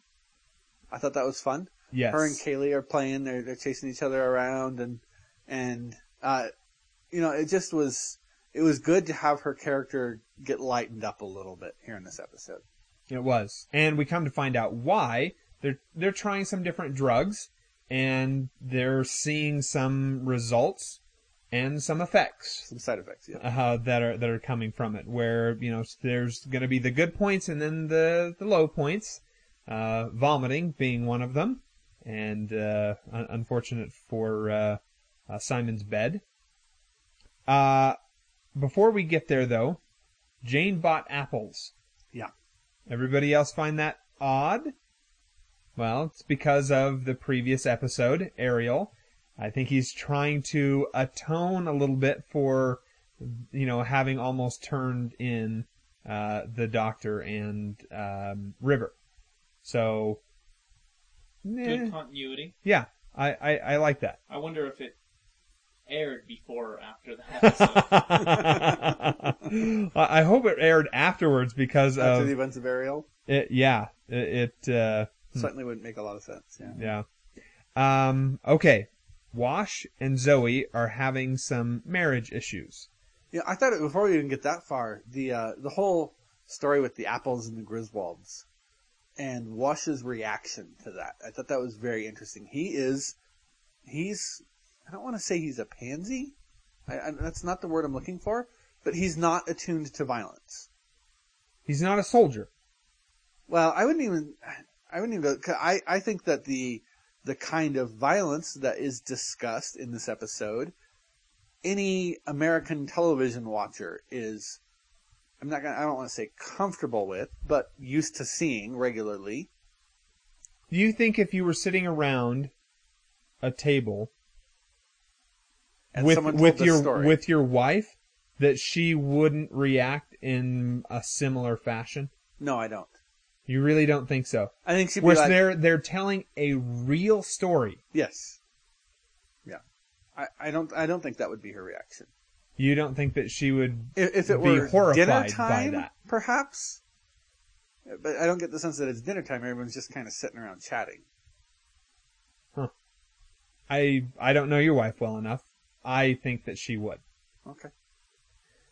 Can someone explain to me? Sorry, I, I didn't mean to cut you off. If you want to go on about your wife. Well, I, I I think you're actually kind of making my point there that it's my wife and it's Wash.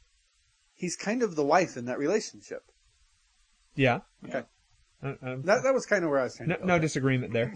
Are you going to talk about the apples booby traps? Yes. Okay.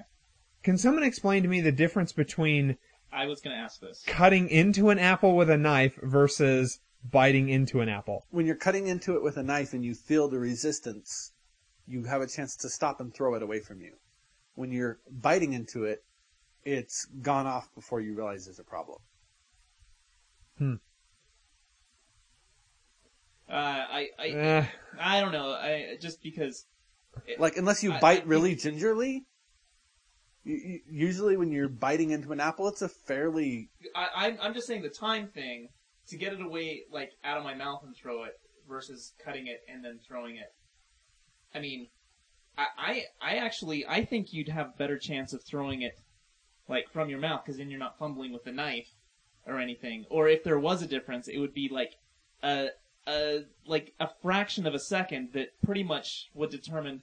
You know what? I'm never eating apples ever again.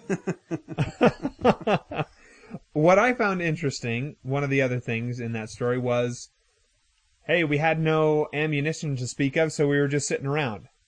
Except for the grenades that they had able to stash inside of an apple.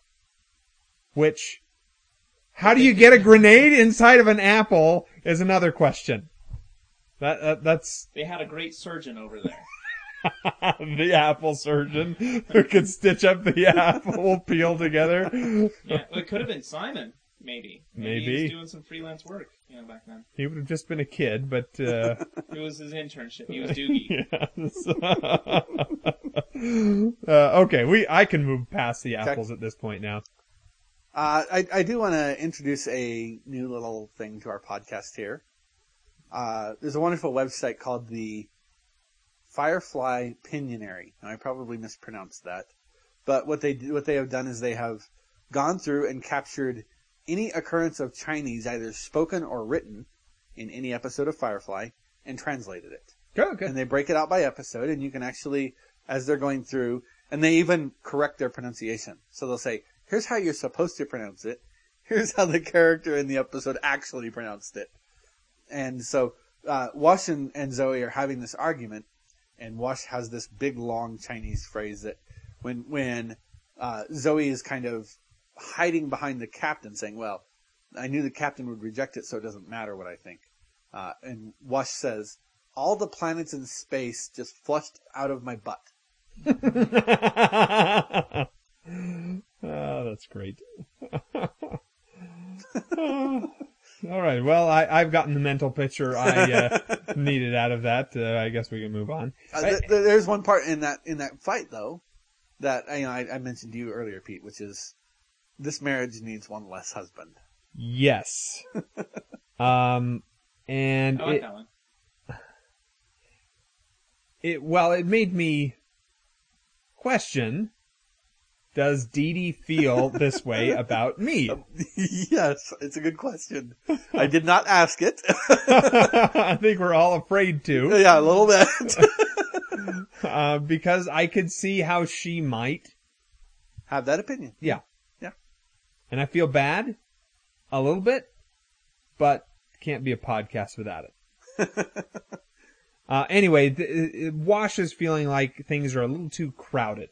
And it's because I, I guess there's, you know, there's this feeling of, hey, you know what? I'm not really in your world enough. You've got your hidden secrets and stories with, with the captain, and I don't get to be a part of those. And I feel like I'm on the outside.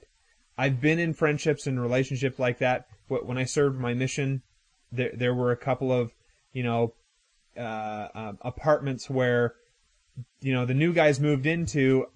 The me and the other guy were still there, and we had all of our old stories. The new guys didn't. And they're like, Sure. "Ser- seriously? What? I I can't get a backstory on that or something like that, and it caused problems. And I can understand completely how Wash is feeling in in this situation. Uh, it's I think it's- beyond that in a in a way that's like, um, it's funny. I was watching um Airplane. It's on Netflix. I was listening to it because I know it so well. I don't have to watch it. I just like listening to it. When I wasn't listening to stand-up comedians, I was I was listening to Airplane. Um, and there's a great like kind of subtle line that that's said at the very beginning when when Ted is running to get his girlfriend. He's like, "No, we can work things out. Come on, I can I can change." And she turns around and says, "Ted, it takes a lot of things to make this marriage work. Most of all, it takes respect. And I can't love the man I don't respect. And then she walks away. You know, because you think she's saying, You don't respect me, you don't do all this, but she's just, her big argument is, I don't respect you. so, so I'm leaving this.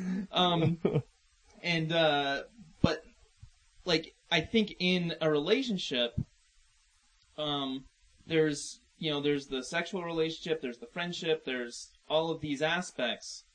Um but mal really was ro- robbing wash of um a respect of opinion a respect of intelligence and things like that. And so you know he felt it pretty strong. It's not just uh, a marriage and a relationship isn't just you know romance. It it's I, a huge package I was just about to ask you, do you think that it's a form of infidelity? I think it is. I definitely think it is. I- It's, I had a, you know, in you know, being the kind of uh, uh, the, the buzzkill that I am, I, I was reminded of a conversation I had with some coworker I had like 10 years ago, um, who was married, but she confided a lot of things in this other, like, uh, one of our coworkers or some other friend that she had that she didn't confide to her husband. Like, that was her talking buddy, like her gay best friend sort of thing, but I don't know if he was gay. Um, and and I told her, I'm like, I think that's infidelity. That's really what I told her. It's like, yeah, you didn't have sex, but I mean, are, are you saying the other things that you're supposed to share with your husband aren't important as well? Um, and that's kind of where I came down on it. Maybe I'm maybe I'm being a, a jerk about that, but that's kind of how I feel anyway. I- think you're right as well. I I don't think that you hide things from your spouse, and you even when it's the the bad, it's the ugly, it's the unpleasant. You're supposed to cleave unto each other as though you were one flesh. You take the good, you take the bad. There you have the facts of life. So I Your Honor, I plead the fifth on the grounds that the answer to this question might incriminate me.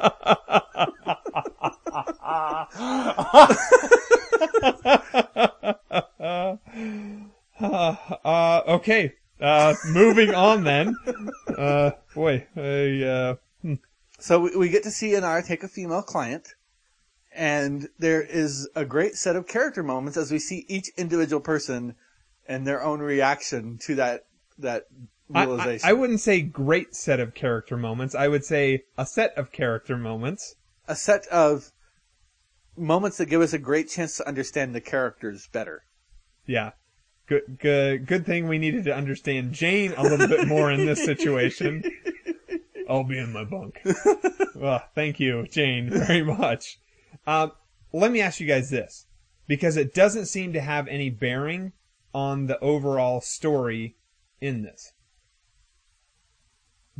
Did that little part of the story arc get put in as filler, or do you think it's actually trying to help out the show? Like, or I should say, the the main plot of this episode. Because in my mind, it was an uh, an excuse for them to put two hot, nearly naked women together and have them kiss on screen.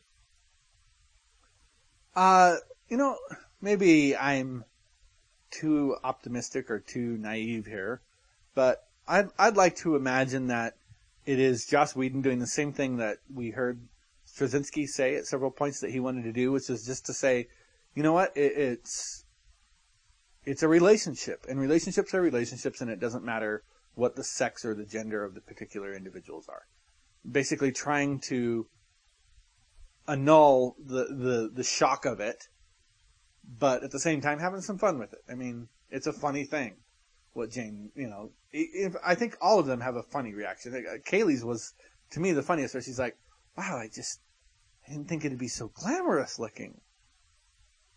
I thought that was hilarious. I think that I I, I agree with Joey in that it should have been to like downplay the whole idea to kind of um you know it advance it a little bit, but I don't think it was done very well in this episode because I don't think in that universe all the characters would have been like, oh my gosh, this actually happens. What? I, I think they would have been. I think they would have acted different. I think they would have acted like it was no big deal if that's what the point was supposed to be. Right. I, I think that it's Gratuitous. yeah, it's there to sensationalize and say, hey, look, we have hot naked women on the show. Oh, and by the way, they kiss. Huh? Huh? That's good. to Everybody watching this episode this week. that that's kind of what I thought. Anyway, that, that's just my I my can't believe personal you thought. passed up a chance to use the word titillate. it violated my personal sensibilities. Um, anyway, adult situations nonetheless. This episode and the next episode, you remember when we showed um, the the girls? Girls, yeah. I had completely forgotten. You mean the next episode we haven't watched? Yes. Yeah, trash. Trash. Oh no. Okay. Okay. Sorry. No, I thought because the next episode after that, Heart of Gold, Uh, The I don't remember Yeah, that the one. whorehouse. the whorehouse one. I Oh. thought that's what you're talking about. No, I, I was referring to Mal's naked butt, which we're going to see in Trash. Trash, and mm-hmm. then this one here where we have the you know, you know, semi-lesbian scene of of two women kissing. Yeah. A lot of back. It was a little awkward because all of a sudden I was like, when it's happening, oh crap, I forgot that this scene was here, and it's sort of like, uh, I wonder what they're thinking right now. Note to self. Don't ask what they're thinking right now. Whatever I do, just pretend like it's not happening. And uh, anyway, m- move on. I But just, here's the I- question I, for just you. wanted to mention that that I D- felt. does the counselor pass your qualifications for hot chick? Oh, for sure. Okay. Oh yeah, definite hot chick. She could do with a little bit longer hair, but uh, yeah, she's a very attractive woman. Eh, Doesn't do it for John. eh. She's great. She's okay. She's alright. So Mal, Mal and Wash head off in the shuttle uh, to go to the meet, and again from the Pinyinary, Mal calls the fight between Zoe and Wash a knot of self-indulgent lunacy. Not of self-indulgent lunacy. Meaning it is self-indulgent lunacy. Yes, a, a tangle, a knot. Oh, oh, oh, oh, oh, oh. K N O T. Right. Well, you should have pronounced that. Thank you. uh, okay. So he goes along, and, uh, and the, SEAL Team Six is working for Niska. yes, that's exactly what I thought. Like, did they just go and get some ranger team somewhere? And it's like, hey guys, we just need you for you know an hour or so. Uh, I, I think they were actually out there filming, and those guys actually popped up like, no, no, no, no, keep that. It works. this is good. Yeah. Um, anyway, so it's it ends up being Niska's men. They capture them. They take them back. We find out that uh, Wash doesn't do well with, with being captured and uh, imprisoned in, in this uh, position. Um, and so they get tortured. We get to see some wonderful torturing going on. Yep. And uh, Mal is. It, it's humorous to watch the two of them argue, continue this argument that's been going on, while Niska's just sitting there saying, "No, okay, now, yeah, now go ahead and hit them." You know, Yeah, the, as the, the way I wrote it down was, yeah, I'm not sure there is anything funnier than dry wit while under torture. uh, it plays well. It really does, I think. Fortunately for them, they had something to argue about. I'm sure that helped with the torture. uh, okay, so let's compare this for a second. TNG, Captain Picard getting tortured. We remember there are four lights. Yep. Um, this torture, which do you think is worse? Um, this torture right here, or the one later where they stick the special machine on.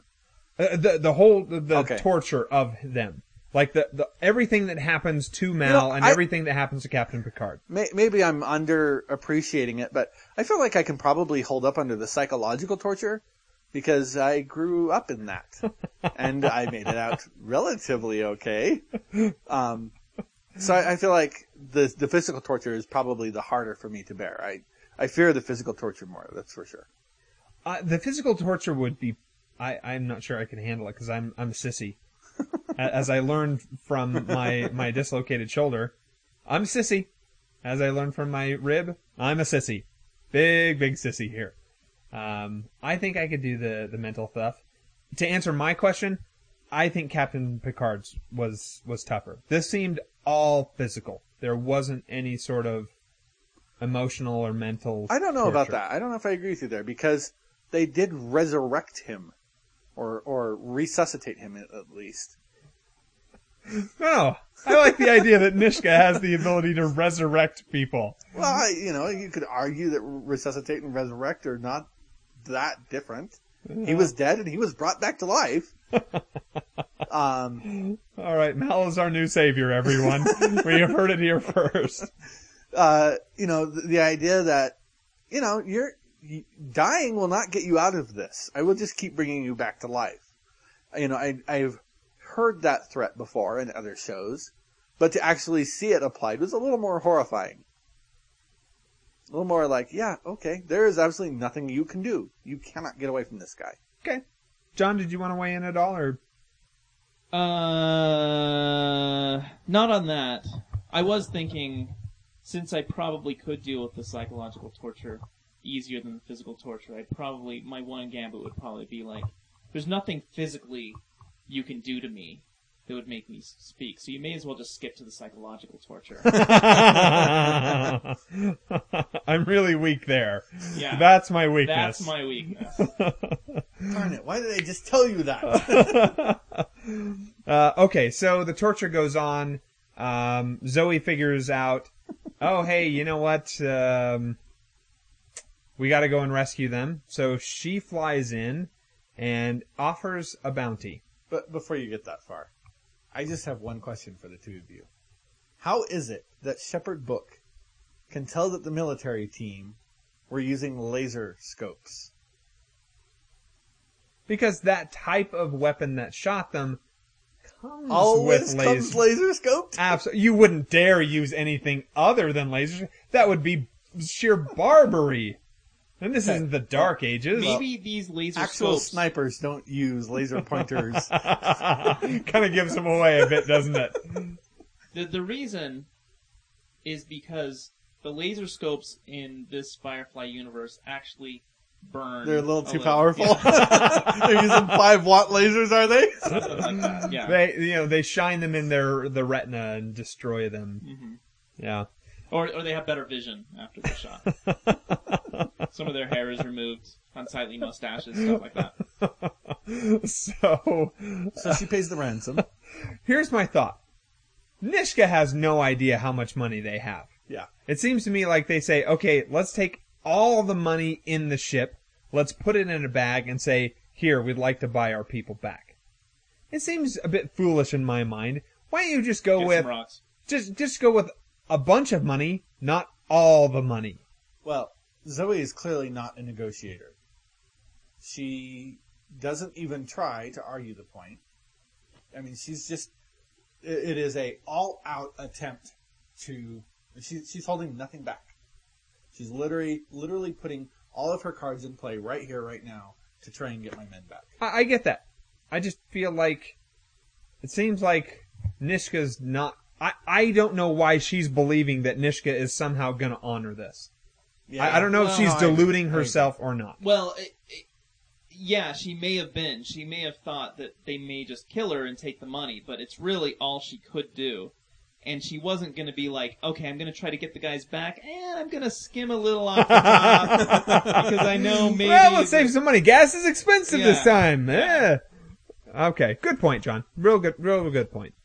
Um, okay, so anyway, she's like, yeah, him. I'll take him. Yeah. he's doesn't the even, one. Doesn't even wait for the question. I Yeah. love that. Uh, and so they leave, but not without a little bit of extra part of Mal. Um, his ear gets cut off. And Zoe's lack, total lack of reaction to that, I think is, is a real strong moment for her character. We see she is really hard. I mean, she can be as hard as she needs to be because she didn't even flinch. She didn't, Mm-hmm. there was absolutely no reaction to that event there. That was one of uh, funny um, Nathan Fillion and Alan Tudyk's favorite moments from the episode because they did the commentary. Oh, I forgot to listen to the commentary. Yeah, um, and and that they said that specifically, like, oh, I just love how she didn't react. Uh, They were they were really praising um, what's her? I don't know her name. Gina don't know- Torres. Gina Torres' name. Uh, yeah, they were praising her uh, for the whole episode. It was, it was kind of fun to listen to. Nice. Uh, okay, so they decide, hey, let's mount a rescue. We're gonna do this. Let's do this. And everybody gets involved. They're like, okay, fine, we all think this is suicide, but we care about the captain that much. He's, he's rescued each one of us. We gotta do this. And so they fly in just perfectly. It's under the radar. I love the, uh, the line, it's like throwing a dart and hitting a bullseye 6,000 miles away. because I mean, they lined up even like the, the docking bay. That was truly impressive calculations. Yeah. they go in, they start firing away. They they manage to get in there. They rescue Mal, and we get to see the preacher doing some pretty good shooting, and we get to see River. Yes. Oh, so awesome! Just shuts her eyes, walks around the corner, boom, boom, boom. Can't look, can't look, can't look. Bam, bam, bam. Such a cool uh, scene for for me. I, I, go ahead, John. Uh, you, you may say this. I think the awesomest part of it is like, as an audience, we're like, oh wow, that was so awesome. That was totally cool. And in another show, I think Kaylee would have high fived her. Like, yay, you saved us. You, you did it. But they bring a lot of reality to the scene that where Kaylee's actually very horrified by what River did. And I Freaked that was out. Really cool. Really freaked out. and they out. didn't visit it completely in this episode, and they saved it for later. Yeah, I, I really like the uh, the development of Kaylee's character as she shrinks away and she's retreating back into the ship, and as she's doing it, she's watching these other troops come, basically cut off the only escape route for the people that she loves. She knows she's doing it, but she still can't Yep, she's afraid. bring herself to do anything about it. That is what a fear check is all about in D and D. Okay. Roll a fear check. Nope, you failed. Go and cower in the corner, please. that's that's exactly what happened. She failed her fear check. Uh, anyway, they get Mal off the ship. I can't remember. Did they take the money? I don't think they took I don't the think money. they did. That's a shame. Yeah. Didn't take the money. That was poorly, Should've poorly Maybe done. they did. We don't know. They didn't say they didn't. take Yeah, the they money. just- Yeah. Okay. Of course, Niska Niska got away, so he probably had the money on his person. well, it was a big bag full of money, Yeah, it was. Uh, Who I knows? can't- and most of remember his capital's probably tied up in the space station. Did, did you guys think it was odd that Jayne was so willing to go after Mal after the events of Ariel? No. I felt like that relationship would have been more strained than that. No. I it just seemed. I, I, I, maybe it was another apple. That, that that's that's the, his you know atoning so to speak Okay. uh, of saying, "All right, Captain cares. I'm in." In a, I'm in. in a way, I mean, I, I could see how he could have gone that way. In another way, he kind of has a life oath to Mal because because Mal, you know what I'm saying?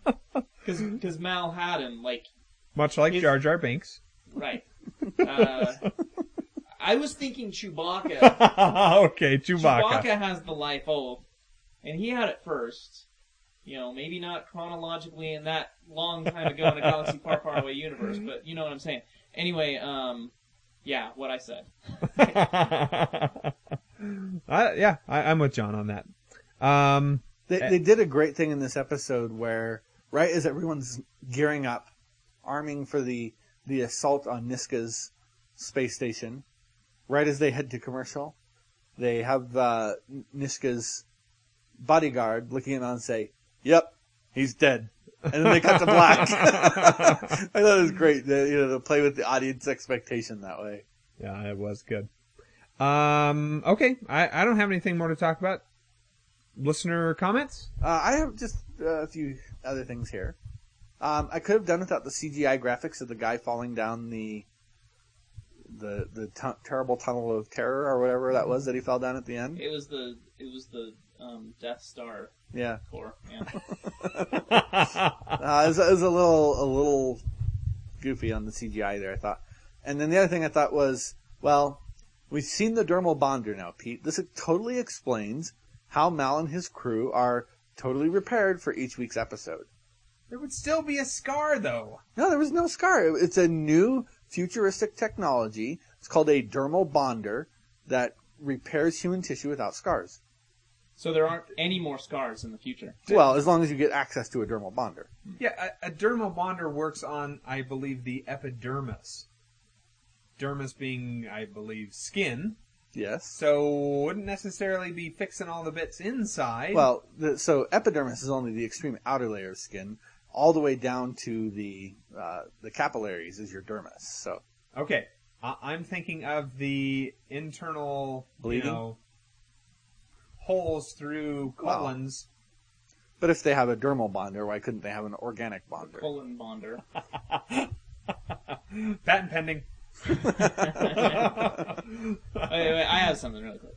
Um, and I should have said this last time, but I didn't. I forgot. Um, but uh, I still think, and I think this episode kind of backs this up.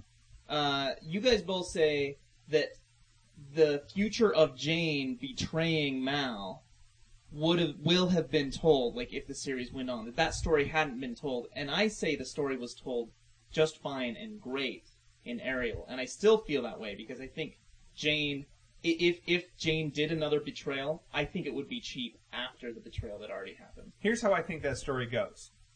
It's a betrayal, or it's made to look like a betrayal, Yes, it's all part of the plan. and it's really at the end he's like, "Haha, fooled you." That's, that's really- exactly right. And so there, like you said, there is no actual betrayal. He's learned his lesson, so to speak. Okay, yeah, I'll I, I could, that. I could see that happen. I'll watch that. Yeah, it, it, the TV tropes t- term for it is it's all part of the plan. Okay. Uh, listener comments. Yes. Okay, we will go with uh, listener M. Nice. M. M. Captain Brevity. Rear Admiral M. Hey guys, thanks for fixing the feed. Firstly, I love that you have a tap bell now. I think you'll find that you can have a lot of fun podcasting with sound effects. Eventually, you can add a slide whistle or even a kazoo. We need a slide whistle. No, Absolutely need a slide whistle. Absolutely not. Uh, also, the different microphones didn't sound any worse than usual. Just crappy in a different way. That one stings. that one really stings because I thought our sound quality was usually pretty good. that hurts. yeah. Well, I guess he's called you out on it. You were have been pretty terrible lately. Lately, apparently I've always been terrible. Yeah. Although, since he just now discovered the bell, maybe he hasn't listened to our back catalog. Yeah. There's like 100 at least episodes of podcasting goodness. Listener Captain Brevity. Uh, he continues, maybe your fancy new microphones will work better. Well, you'll have to let us know.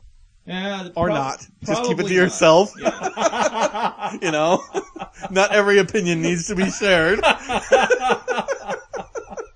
There are a lot of. I'll say, I'll, I'll- everybody listening right now, there have been a lot of dialing and buzzing and pushing of buttons and twisting of knobs tonight. Yeah. Uh, so this is very, very experimental so far. Uh, he continues, um, glad to hear John learned a lot producing a short film for the 48 hour film project. There's always next year to win. Yay! So, is my producer credit a real credit?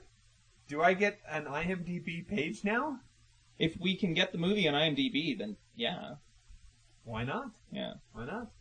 Okay, he goes on to the episode War Stories. Wash and Zoe's marriage problems prove my basic theory about relationships. Whenever a relationship falls apart, it is almost always the woman's fault. Joey, did you want to ring on on that? Uh, Uh, Your Honor, I'd like to plead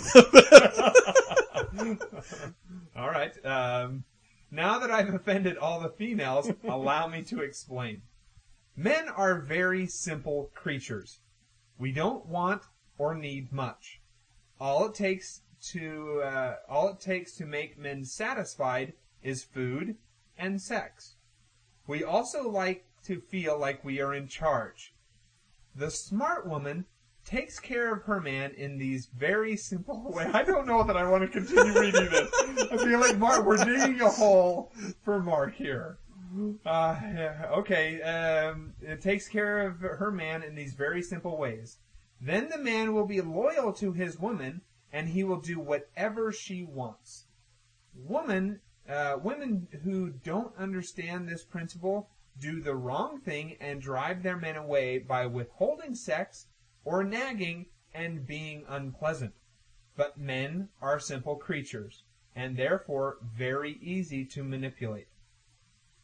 Uh, I think we should mention, um, is it Mark Single? I I believe so. Yeah. I the thing is, if he wasn't before, he will be on Monday. No, no, no, no. I was just gonna say because I, I was gonna I was gonna mention now that I he actually said now that I've offended all the females. I was gonna say, wait, are there any left? I haven't heard any female response in a long time around here. I think Oh, you picked the. SpongeBob. I, I think you picked the right podcast as far as like uh, female participation. I haven't heard from SpongeBob in a long time, have I? Not since she I've did. started She hanging commented on the Facebook group She, uh, she's today. been pretty active in Facebook the past few weeks. Okay, I'm lousy with Facebook, so I don't know. uh, I wouldn't say super active. She she posted today. She posted some comments in the past few weeks on different people's posts. Uh, listener M continues. Anyway, if Wash hadn't insisted on going on his mission, would Mal and Zoe have been able to get away and not even been captured? I think yes. They would have uh, detected the snipers just in time to evade capture. But then we would miss out on the great action scene where the crew surges onto the space station with guns blazing to rescue Mal. Thanks. I don't know if they would have. Like, if Zoe was there, he's like, oh, that bush over there, I think I saw it move. Maybe. Well, because I'm not busy arguing with Wash. May, yeah. Maybe. I would, would, would uh, Zoe have actually carried that huge container of stuff? That's another thing I was wondering about. Maybe. I- If Mal, if Mal had to carry it, if he was that gentlemanly with Zoe, maybe she would have seen the snipers. Uh, you know what? He made her carry that big bag of heavy stuff when they uh, were on uh, Persephone. No, on No, on- she took it from him. Yeah, but anyway, she could carry it. I think she'd be all right with it. Hmm. Okay, uh, listener Brainy Smurf. As everyone rushes in to rescue Mal and Wash, I wonder about River's crazy three-shot slaying. She seemed to have been instructed not to look when shooting. It reminds me of a Sweet Samurai Jack episode where he faces three blind archers. Did you dudes ever watch that show? Yeah. It was absolutely incredible. Also, yay for space lesbians! Mandarin quote of the hmm. week. Niu Zi. Bovine defecation. Sci-fi 6, TV 6, Western 6. Evil. Samurai Jack was pretty cool. It was good. Yeah. I liked it. Did he ever get home? I don't know. Okay. I didn't. I actually didn't see too much of it. It was more. It was more something I admired. Never heard of it. Kind of. Intermittently. Really? Yeah. Samurai Jack. It, it was. Uh, the, the animator is famous. Gennady Kar- Tarkovsky. Yes. Uh, Tarkovsky? Yeah, yeah, Yeah. Re- really rolls off the tongue. it's. I've only seen it printed. I've never heard it said out He, loud. he's the guy who did the uh, Star Wars: The Clone Wars interstitial cartoons between the two the movies. 2D Clone Yes. Wars. Yeah. Um, which were really cool. I, I love those. I think he did Dexter's Laboratory too. Oh, yeah, you're probably right. okay. Ratings? Pete? Which one do we Television. start off with? Television. Tel- television first? yes. I feel like we should be doing sci-fi first. Too bad. Television. Okay, TV. I'm gonna give this a seven. I enjoyed it. I thought it was fun. I thought it was actiony, um, and it was funny. Okay. There was a lot of stuff. Okay, Should we do lines now? Yeah, do lines. Do I go first? I'll Yep. go first. Uh, let's see here. So, are we gonna sing army songs? um, so now I'm learning about carrying, and then later. So now I'm learning about scary. um, things. Uh, there's obeying going on right under my nose. um, uh, leave no man behind now. Um, oh, this is my favorite. It's somewhat fuzzier on the kneecaps. That was uh, Shepherd Shepherd Book, Book. uh, talking Yeah. about how he was okay with going in and shooting people. Hmm. Um, He learned that from uh, Shan Yu, I believe. Mmm, wife soup. and then I have this other one, but I don't remember what it's from. No, no, it's not. Ah, shoot. Yeah, that's big. I, I, I, every time I write down these quotes, I'm thinking, oh yeah, I'll totally remember that. and then I get here, I'm like, crap, wh- where did that come from? Yeah. Oh well. John, do you have any quotes? Yes. Um, I, I actually I only wrote down one quote. And TV rating. And Okay, do- I'll and do TV. favorite I'll do six on this one. Um, uh, Pete, I, I think it's interesting. Uh, my favorite character is Wash. Your favorite character is Jayne. You did some Wash heavy quotes. this time around. It was a wash heavy episode. It was a wash heavy but it's, it's but they were great. They were great. Well, the, the the quote that I the only quote I wrote down was actually a Jayne quote, um, and it was uh, the uh, Zoe comes back and um, they're like, oh yeah, they have the captain, you know. So we're gonna say how are we gonna save him? You know, what do you have? And she pulls out the ear, and Jayne says, "What are we gonna do? Clone him?" That was a good one. Makes you wonder: Do they have cloning technology, Uh, or is he Doesn't- just being really sarcastic at that point? I think he's being. it, it sarcastic. could be. You'd a- think we'd seen it by now. Yeah. Okay. Uh, so my first one was Mal when as he's talking to Inara at the beginning. Ah, the pitter patter of tiny feet in combat boots. Um, there's uh, she swore to obey. Well, not so much. uh, we missed the Pinyinary. Uh, when Book sees the ear, he says he refers to the people as filthy fornicators of livestock. Ooh, Wow, fuck. man, this guy's rough around the edges. He's not religious at all. And then I, I think I think my two favorite quotes. I don't know if I could pick one out of the two, but uh, so the first one is, "This is something the captain has to do for himself." no, no, it's not. That's it. No, No, no, no, it's not. Okay, all right. That's funny. Yeah, you had it written down. It's like, no, no. That But I was on the wrong like- part of the screen, Yeah. so Of, of course, I should have realized that too. Because I, I mean, I was thinking that. I thought we'd mention that, but we didn't. We didn't get around to it. Oh well. and then uh, Just, just so we're clear, everybody, that never do I need to do something on my own. Definitely step in, help me out. all right. And then uh, the the second is, "Take me, sir, take me hard." uh, my TV rating is a six. I I think it's just a little too gory for for public television. I mean, for broadcast television. I can see that. Um, I'm going to give this for sci-fi a seven Okay. uh, because of the torture stuff that they do. We see this weird thing that plugs into you, sort of, Awesome. uh, and then uh, you know lining up the spaceship and you know flying off uh, and that stuff, and uh, and then River shooting those guys blind. I I feel like that's a science fictiony thing. Okay. Jon, I'm glad you mentioned all of those things. because you were going to give it a low rating. Because yeah, I feel like seven is still maybe a little bit high, but I, I don't know. It, it- Yeah. I whatever. I was gonna say six. I think I'm going to say six point five now, which has the added bonus of annoying you. Uh, I gave it a seven as well, Pete.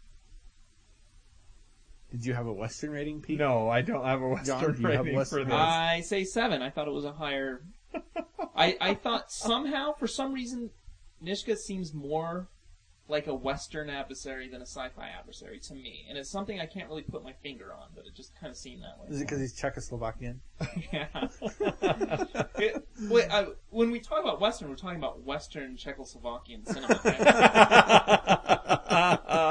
Uh, I, I did give it a two. I think it had a little bit of a Western. Moving on to our next episode, Trash. Mal is naked in the desert. Uh-huh.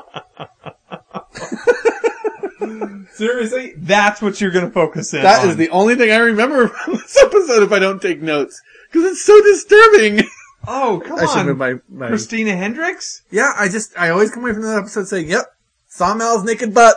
Yeah, it, it, it, it was pretty disturbing to to see when he's getting so frustrated and angry when she's flying calling off. her a dirty, filthy whore and I could see his butt cheeks clenched. shaking.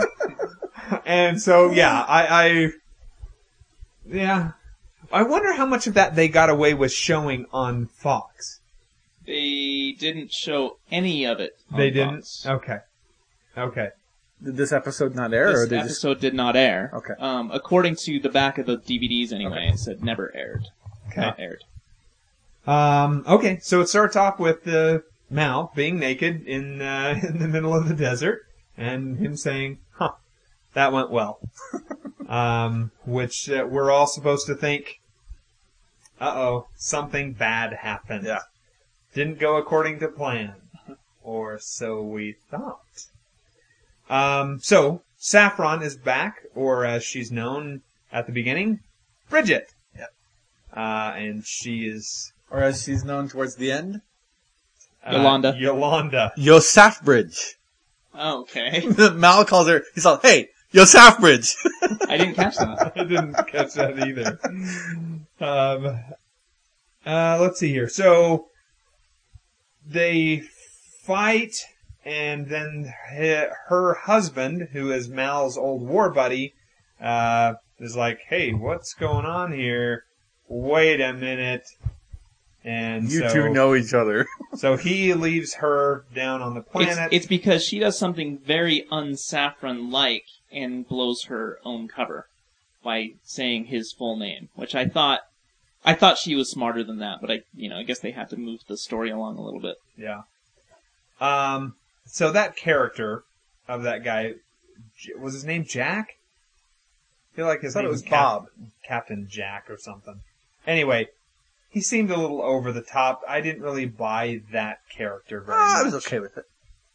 He he didn't speak to me. I think anyway. you you may have had a harder time not so much with the character, but that he be best friends with Mal because he does, he doesn't seem as cool as Mal. I don't know. Maybe it could be any number of things. I'm willing to accept all of those uh, possible posits. mm-hmm. Um, so anyway, he ends up putting her in the case, brings her aboard Firefly, and he talks her, or she talks him into this plan. No, Sort of. no, Sort of. not even a little bit. He pre- she presents his plan to him, and then he ends up doing it. Mal has a fight with Inara, and in order to win the argument, goes out and does something incredibly self-destructive. No. Yes. All, all part of the plan. No, All part of the plan. No, you're wrong. It's all part of the plan in presenting to us because so much of the plan was off camera. anyway, it's a caper. They're gonna they're gonna get into this really really rich guy's house and steal the very first laser gun. I, I'm sorry, I just read my next note, which is every time someone drops anything in the trash, they're really gonna send that drone Oh, down right, to haul yeah. the entire Oh, yeah. crate away. well, he puts like one bag of trash down the chute. That, that just shows how truly opulent this society is.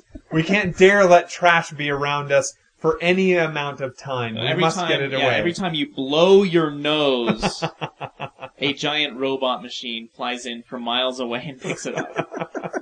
Um, anyway, they get on board. I, I don't have tons of notes on here. Most of my notes really ended up being quotes that I wrote down. So feel free to stop me at any point. Um, the uh, they managed to talk the crew into doing the job. Everybody on the crew is saying, "Seriously, Mal, You're gonna an- trust her?" You're an idiot." That that was my my favorite moment of, of the episode was I think we cut back from commercial and and um and uh, Christina Hendricks is is laying out. She's in the middle of laying out the plan. She's Right. just saying, "This is what's happening. We're doing this. We're doing this. We're doing this." We have no idea.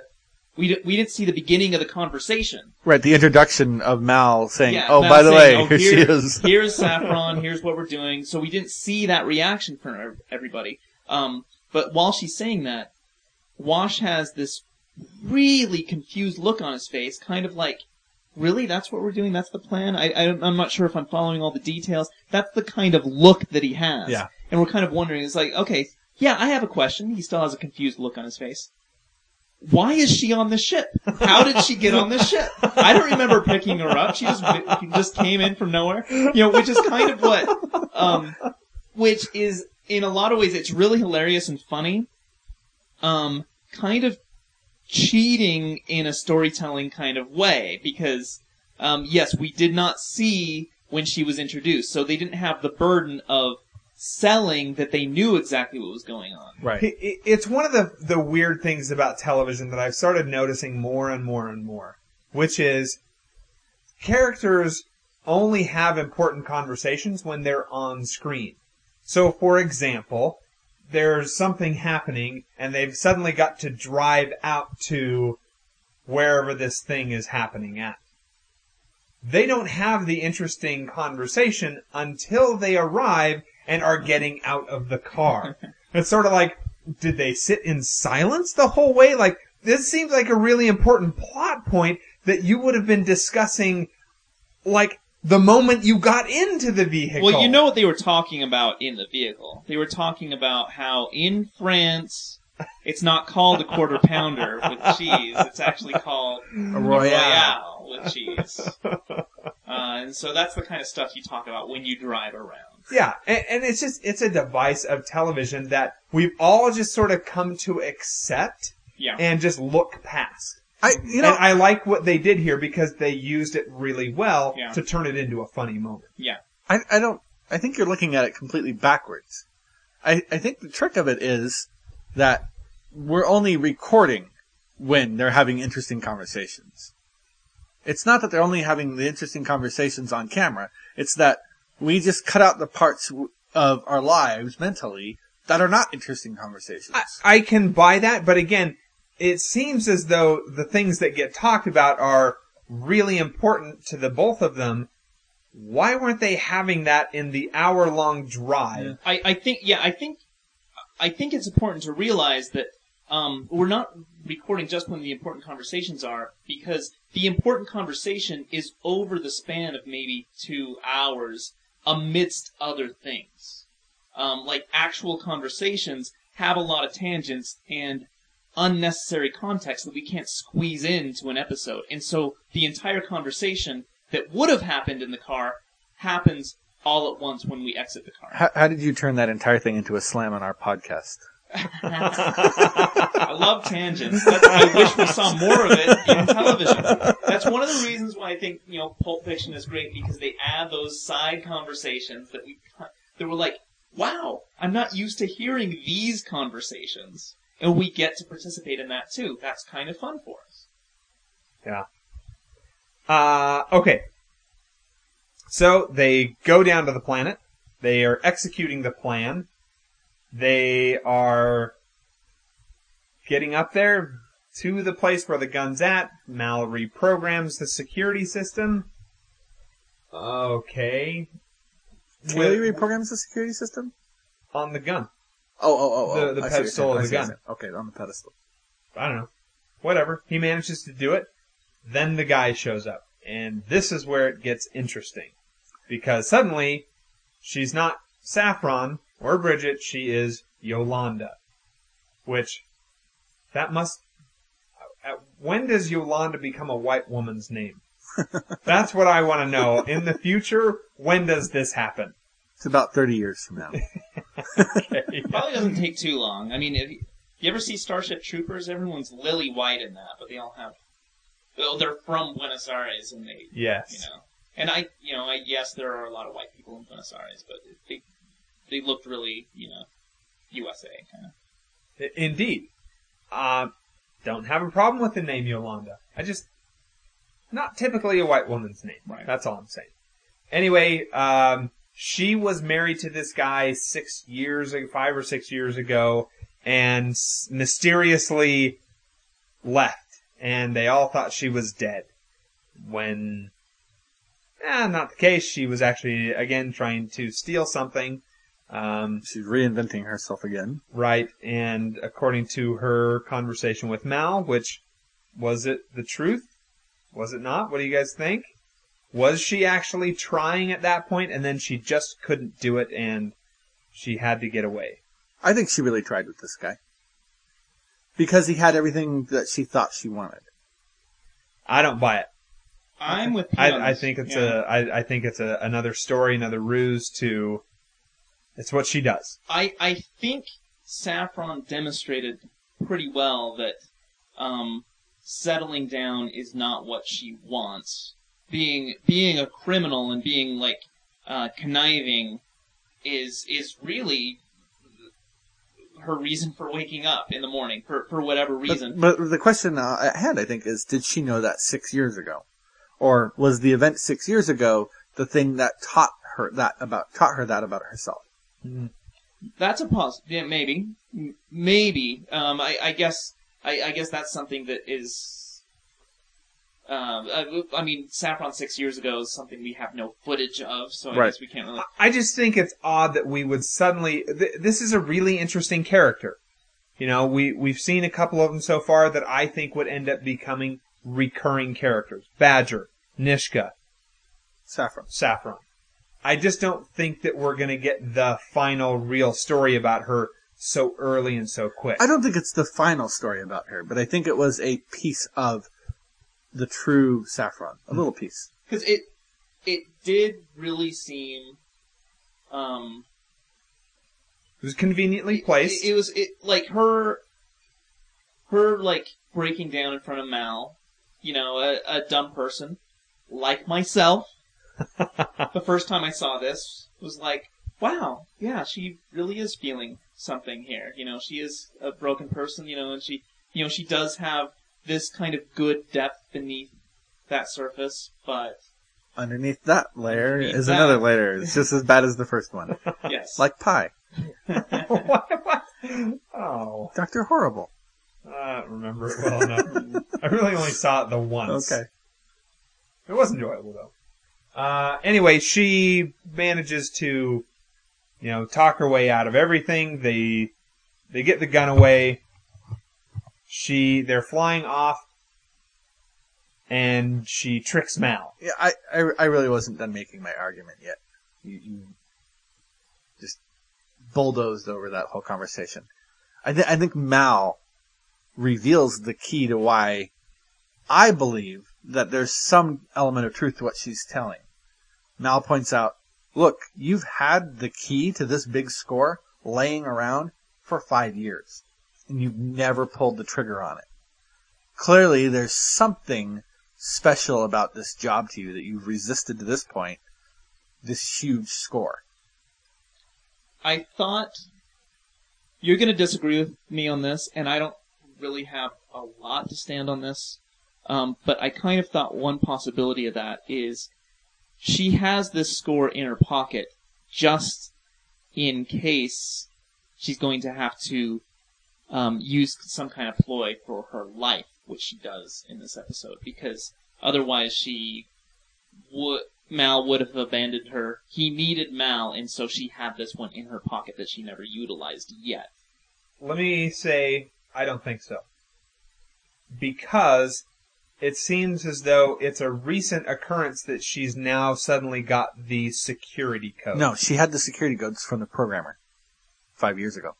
And that guy didn't hire a new security programmer? Clearly not. He was killed, right? Oh wait, Yeah, he was killed. yeah. He was killed.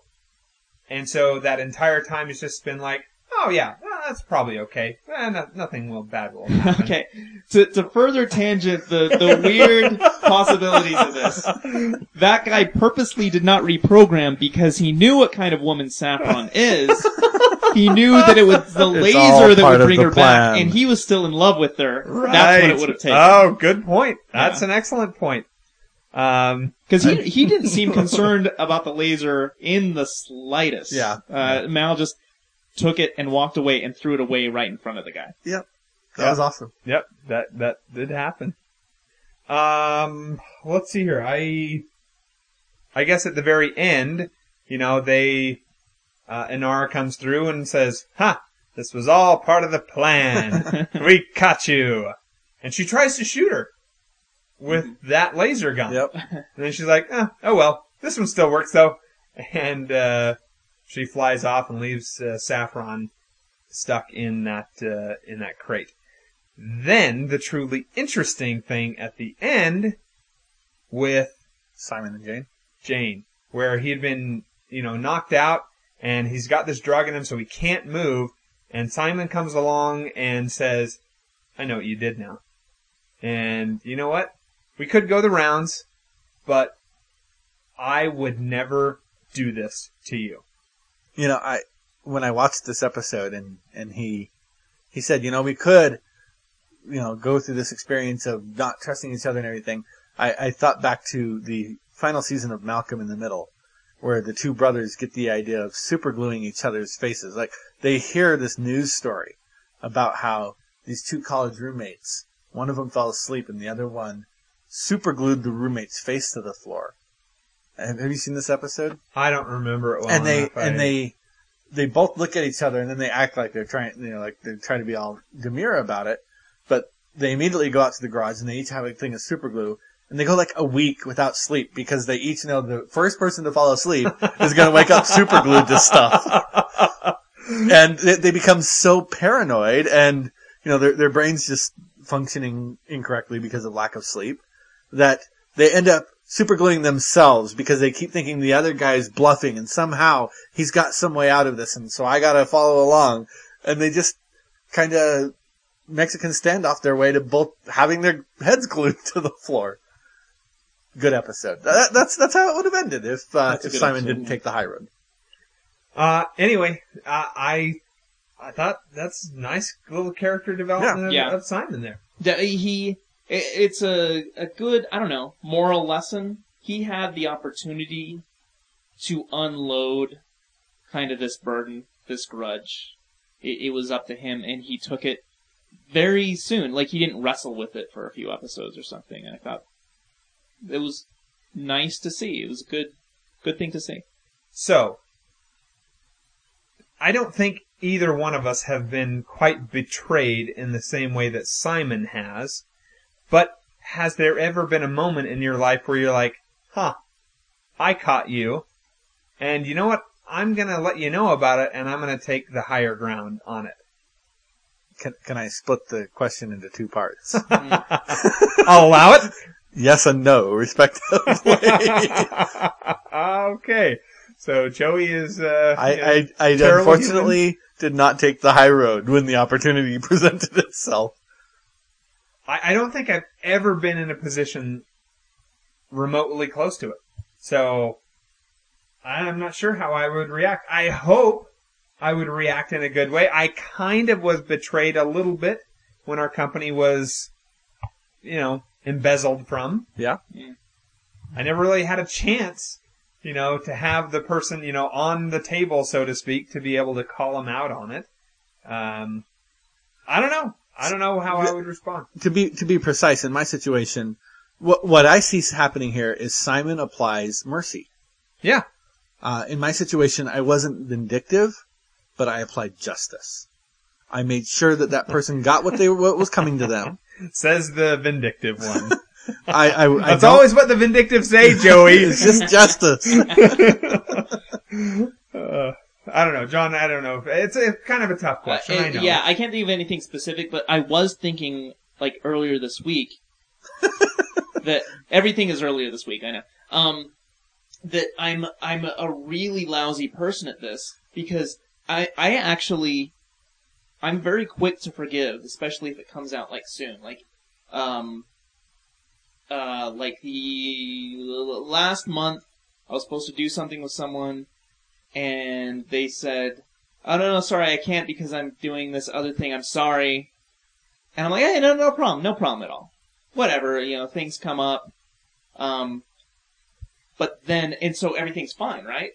But then it's after that where I feel vindictive. I'm like, so that was more important than me, huh? it's it, it's after everything is resolved that suddenly my bad feelings rise up because I was totally fine in the moment, but it was later when I had time to think. I'm like, now, Dang it! Now I I can't wanna believe that. I got shunted to the side for this. yeah, yeah. So I, I think I kind of work the opposite of most normal human beings on that because it could have been something that was laid to rest, but then I brought it back. Yeah. Uh, okay. The listener comments. Uh, I got a few things. The the way the rich guy talks, am I the only one that felt that he had a lot of similarities with the character of Atherton Wing? I got the sense that there was kind of a rich person accent in the future. uh, I didn't notice anything. Dang, I'll have to watch for that. Yeah. I, I thought I don't know if it was I don't know if it was actually the the verbal or if it was just mannerisms, but there's something not physical appearance, but something between this character and the character of Atherton Wing that I felt there was a connection there that they'd managed to draw somehow. Um, I love the the close call between Kaylee and Zoe as they're trying to get the the board back in the drone at the last second, and they slide down just as the drone is coming in. I thought that was a very well done shot. I love the camera work and, and the stunt work in that shot. I, I appreciated the fact of they made it look difficult to get a spaceship lined up so close to something, not hit it. Um, I, I I appreciated that fact. I sometimes they can make it seem too easy, like, oh yes, I'm an expert at this. I could totally do this in my sleep. Which that's got to be something really difficult to control. Yeah. Um, and then the, this is the last thing I wanted to mention. I still feel like this whole episode starts with Mal wanting to win the argument with Inara, and then and therefore going off and doing something he knows is going to be incredibly self-destructive, uh, which is to basically trust Saffron. Um, She's pretty. I, I just was curious. Have you guys ever done anything you truly, truly regret just to win an argument? I'm Yeah, I, sta- I started a podcast once to. Screw you. is that the accurate response I, there? I, I believe I believe that's the, uh, the Well, the thing is, though, I mean, can we talk about winning the argument? Um, if the argument is, you know, doing because the whole point of them playing off is that they're still having an argument, and it's not trusting Saffron. Um, they they had to trust Saffron in order for their con to work. You know what I'm saying? Uh-huh. Um, and so I, I did think it was kind of weird, like, because we don't know how much of their argument. I guess we do kind of know because they kind of have two instances in the episode. They're arguing about this, um, and so he feels like he has to do something, and that's when he gets Saffron. The next time we see them arguing, in hindsight, we realize that that part of the argument was part of Yes. the con against Saffron. So by that point, their argument had already been resolved because they had to play it up in order to get what they wanted in the end. This is like Ocean's Eleven again, man. I can't keep up. Yeah. Can't keep up. so much, so much happened. Like I said, so much happened off camera that it's kind of hard to like figure out exactly how it went, like how the emotion and the psychology went down. Okay. Um, behind those, you know, closed doors that but, Saffron did. but Because you in your own life have never had an instance where you've done something you knew you were doing something stupid when you were doing it but you were just doing it because hey that person told me I couldn't or shouldn't I so bet I isn't- have. I can't think of. okay Yeah, I can't. I can't think of anything. Anything right now. This episode is pretty much from Saffron's perspective, I suppose. Uh, yeah that's a good way of putting it So, I, yeah, I didn't realize that until now. It's interesting. I, I must say, I this this week. You asked me earlier how my week was. It's been Christina Hendricks-Cefic. Uh, oh, that's right. because on Sunday, I, I watched the last five episodes of Mad Men. holy crap Um, and then throughout the week, I watched the first five episodes of Mad Men because I'd never seen the beginning ones. Um, that's a and lot then- of Mad Men in one week dude yeah, really is. And then of course this episode of Firefly with Christina Hendricks. So overdose on her, but she's fun. She's delightful. Good times. Yeah. Uh, Is that it? yep Okay, let's do uh, Brainy Smurf. Huizi de Pegu. Monkey Butt. Hmm. Great episode written by Ben Edlund and Joseph Molina. Uh, sorry, Jose Molina. The former was previously mentioned as awesome. The latter wrote some sweet episodes for Stargate Atlantis, and more recently, Castle, Grimm, and Haven. This episode is fun, and Jayne provides the right amount of conflict to balance out the story. TV 8, Sci Fi 6, Western 7. See you dudes next week. Ambassador Brainy Smurf. Thanks, Brainy. I don't know if I've mentioned before on the podcast I love Castle they have a lot of fun with the fourth wall on that show. Alright. Very cool. I'll have to maybe check it out sometime. Um, listener M. My favorite line in this episode. I shaved off my beard for you, devil woman. uh, um, point of inquiry. Why was it so hard to keep Serenity in position to hack the trash machine? Shouldn't Kaylee be able to boost power to the engines or something? I don't know. I, I, I've, I've already tipped my hand as to how I feel on this. I feel like it should be hard. It should be hard. Should be difficult. I, I just realized I don't know why they. Um, it seems like maybe just like throwing a rope up above them with like some kind of magnetic grapple and just kind of dangling there and sticking it in might be easier than surfing on top. That's of a good way to do it. Yeah, Yeah. the magnetic grapple. Uh, the the answer to the question is thrust, drag, weight, and lift. That's why it's hard. You've got four limbs. Come on. Can pitch be in there? What about yaw? I know yaw is a thing. That, but that's not particularly involved in this particular scene. All right. Um, I don't like the word whore. I prefer to refer to Inara as a hooker. Someone it sound, uh, someone it sounds more fun. Somehow. Probably. she does seem to enjoy besting Saffron. Later, dudes. Listener Mark in Salt Lake City. He reminded me. I think we forgot this. He signed this incorrectly, by the way. He didn't have the Captain Brevity or your Lordship or whatever Admiral Rearness. One demerit. Uh, I I don't remember if we talked about this when we talked about Out of Gas. Maybe we did. Um, but my probably my favorite line from Out of Gas, one of them, um, was when Inara said, "And that is last. absolutely the last time you call me whore." I can't remember if we talked about that or not, but I always crack up on that because it's such a good flashback. Yeah. With what we know of how many times he's called her whore since she said that. You know what's Right. funny is I actually prefer the word whore to the word hooker. I don't know that I've ever thought about it, uh, which is more offensive.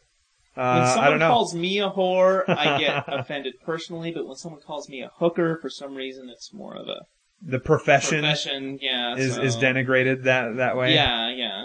the fine whores out there in their profession. I don't know. Just somehow I feel like whore is the more archaic and technical word, and therefore it's not as as denigrating. I, well, hooker, I think it, it's got a it, it's got a sense. I mean, because you kind of have to. It shows. Are that you really have- wanting to move on, Pete? It shows that you have skills, right? That you're actually like in Hooking. like this. Yeah, like like like participating, like proactive in it. And, and so you have to use some kind of, of mechanism or some kind of intelligence in order to do that. Um, whore is more of a passive term. So For the record, Peter was not involved in that conversation. but you sat in the room and listened to it. um, okay, shall we move on to uh, ratings? yes, ratings. Who goes? Jon, I your go television rating. television rating And um, quotes. and And, quotes. quotes. Uh, I don't. I didn't write any quotes down for this one. So Okay. I'll second yours. Uh, television. I'm gonna go. I'm gonna go six on this one. Okay, I, I'm going to give it a, an eight. I, I really like the it was all part of the plan kind of episodes. I I enjoy a, a good plot twist in that way, and this has this one actually twists at multiple points in the story. I really enjoyed it for that aspect. My quotes, I've got uh, so you guys have met. uh, when Saffron's talking to Mal, I can't remember. He's asking her, you know, she, she said, you know, you gotta help me get off this pun. He's like, why would I do that? She said, face it, hubby. I'm really hot. Yeah, that was an awesome, awesome line because it's true. Yeah. Hot chicks get away with Yeah. more stuff. Uh, some, some Pinyinary stuff. Uh, as the ship is flying off, leaving Saffron behind, she shouts, stupid inbred sack of meat. and then, uh, when, this has gotta be one of my favorites, although we may have to cut it, I don't know. Uh, when, when they walk into the, the rich guy's room, and, and they're looking at his parlor there with all this stuff in it, Mal whistles and says, holy testicle Tuesday. I don't know if the word testicle is too offensive. Well, by by all means, let's, Let's say, it again. multiple times. Well, if I'm gonna have to cut, I might as well have leave myself multiple points to cut. Um, and then uh, the the nope, not the lesson. Sorry, I got two more. Uh, Mal and Yo Bridge are on the shuttle, and she says to Mal, "You must be loving this." A little bit. and then the, I think the, but I think the capper of the whole episode is as uh, Simon has left the room and Jayne is kind of sitting there stunned, and River makes the comment, also, I can kill you with my brain. a solid, solid line there. really, really awesome. Um, okay, I'm going to give this a six. I'm with Jon on this. Uh, it's good. I, I just there are a few holes in it for me that I just think we're supposed to look past. Um, but uh, my quotes.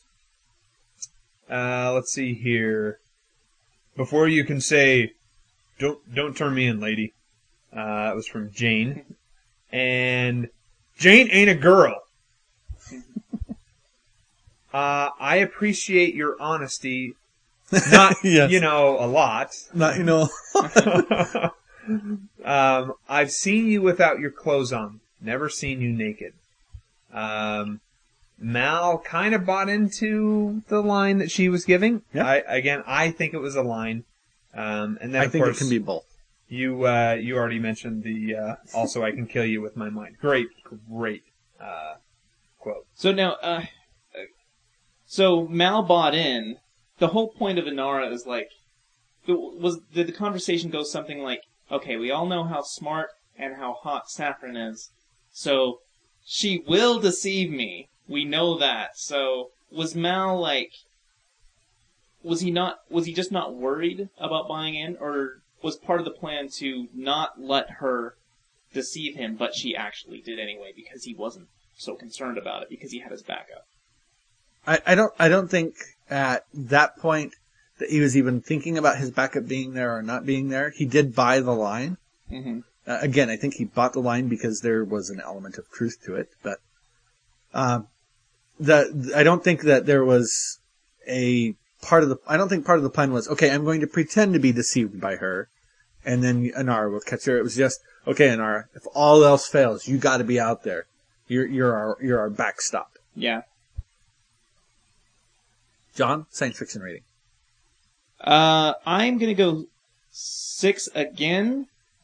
I I wanted to go higher. It, it's mostly for the floating cities. Um, Oh, yeah, that yeah. that visual. It, it it reminds me of like a science fiction kind of fantasy poster that was in my buddy's room growing up. Just the the cities just kind of floating over the ocean. It just it's just really just a, a cool image. But that's what I got out of it. Uh, I agree too. The floating cities was pretty cool. Also, the Robo Trash, the whole idea of the Lassiter, uh, you know, the the first energy weapon, and it's a it's a historical archive item kind of thing. It, it's it's From- a history, from- from our future. Yeah, from Earth that was. Yeah. Yeah. So, So I gave it a seven. Science fiction. Uh, I don't think it could possibly be there. I, I think it's middle of the road. It's a five. This is a story about Saffron, and we have some minor sci-fi elements. The floating cities were cool. Um, we already talked about how the the trash barges seem a little silly. Uh, that you know, as soon as I But hit it's this science button, fiction-y. Yeah, bad science fiction though. It doesn't get credit for that. Uh, uh, five. Jon, did you give a Western rating? Um, I'll I'll go ahead with a four ish on this one. Um, just the, the same concept that we've already kind of covered with the uh, uh, you know two people in the old west. One person has something that that person needs or wants, and you know, and they kind of they're enemies, but they mutually work together. It's kind of uh, a very uh, um, you know for a few dollars more, Mhm. you know, good, bad, the ugly kind of story. Yeah. That's a great movie, by the way. which one? Which one? For a few dollars more. Yeah, I've never seen that one actually. I've seen Good Man the Ugly, which I adore. But yeah.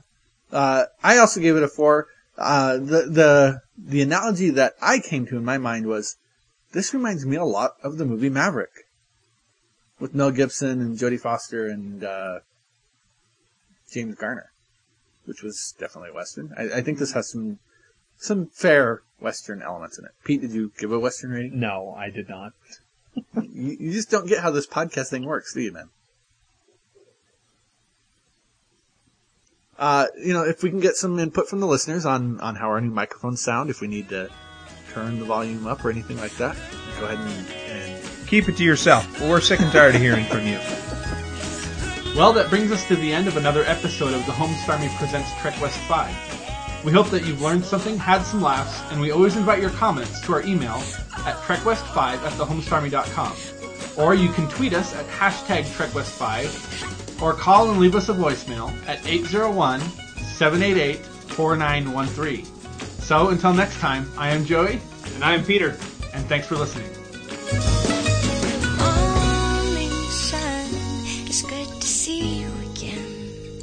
so good to see you again.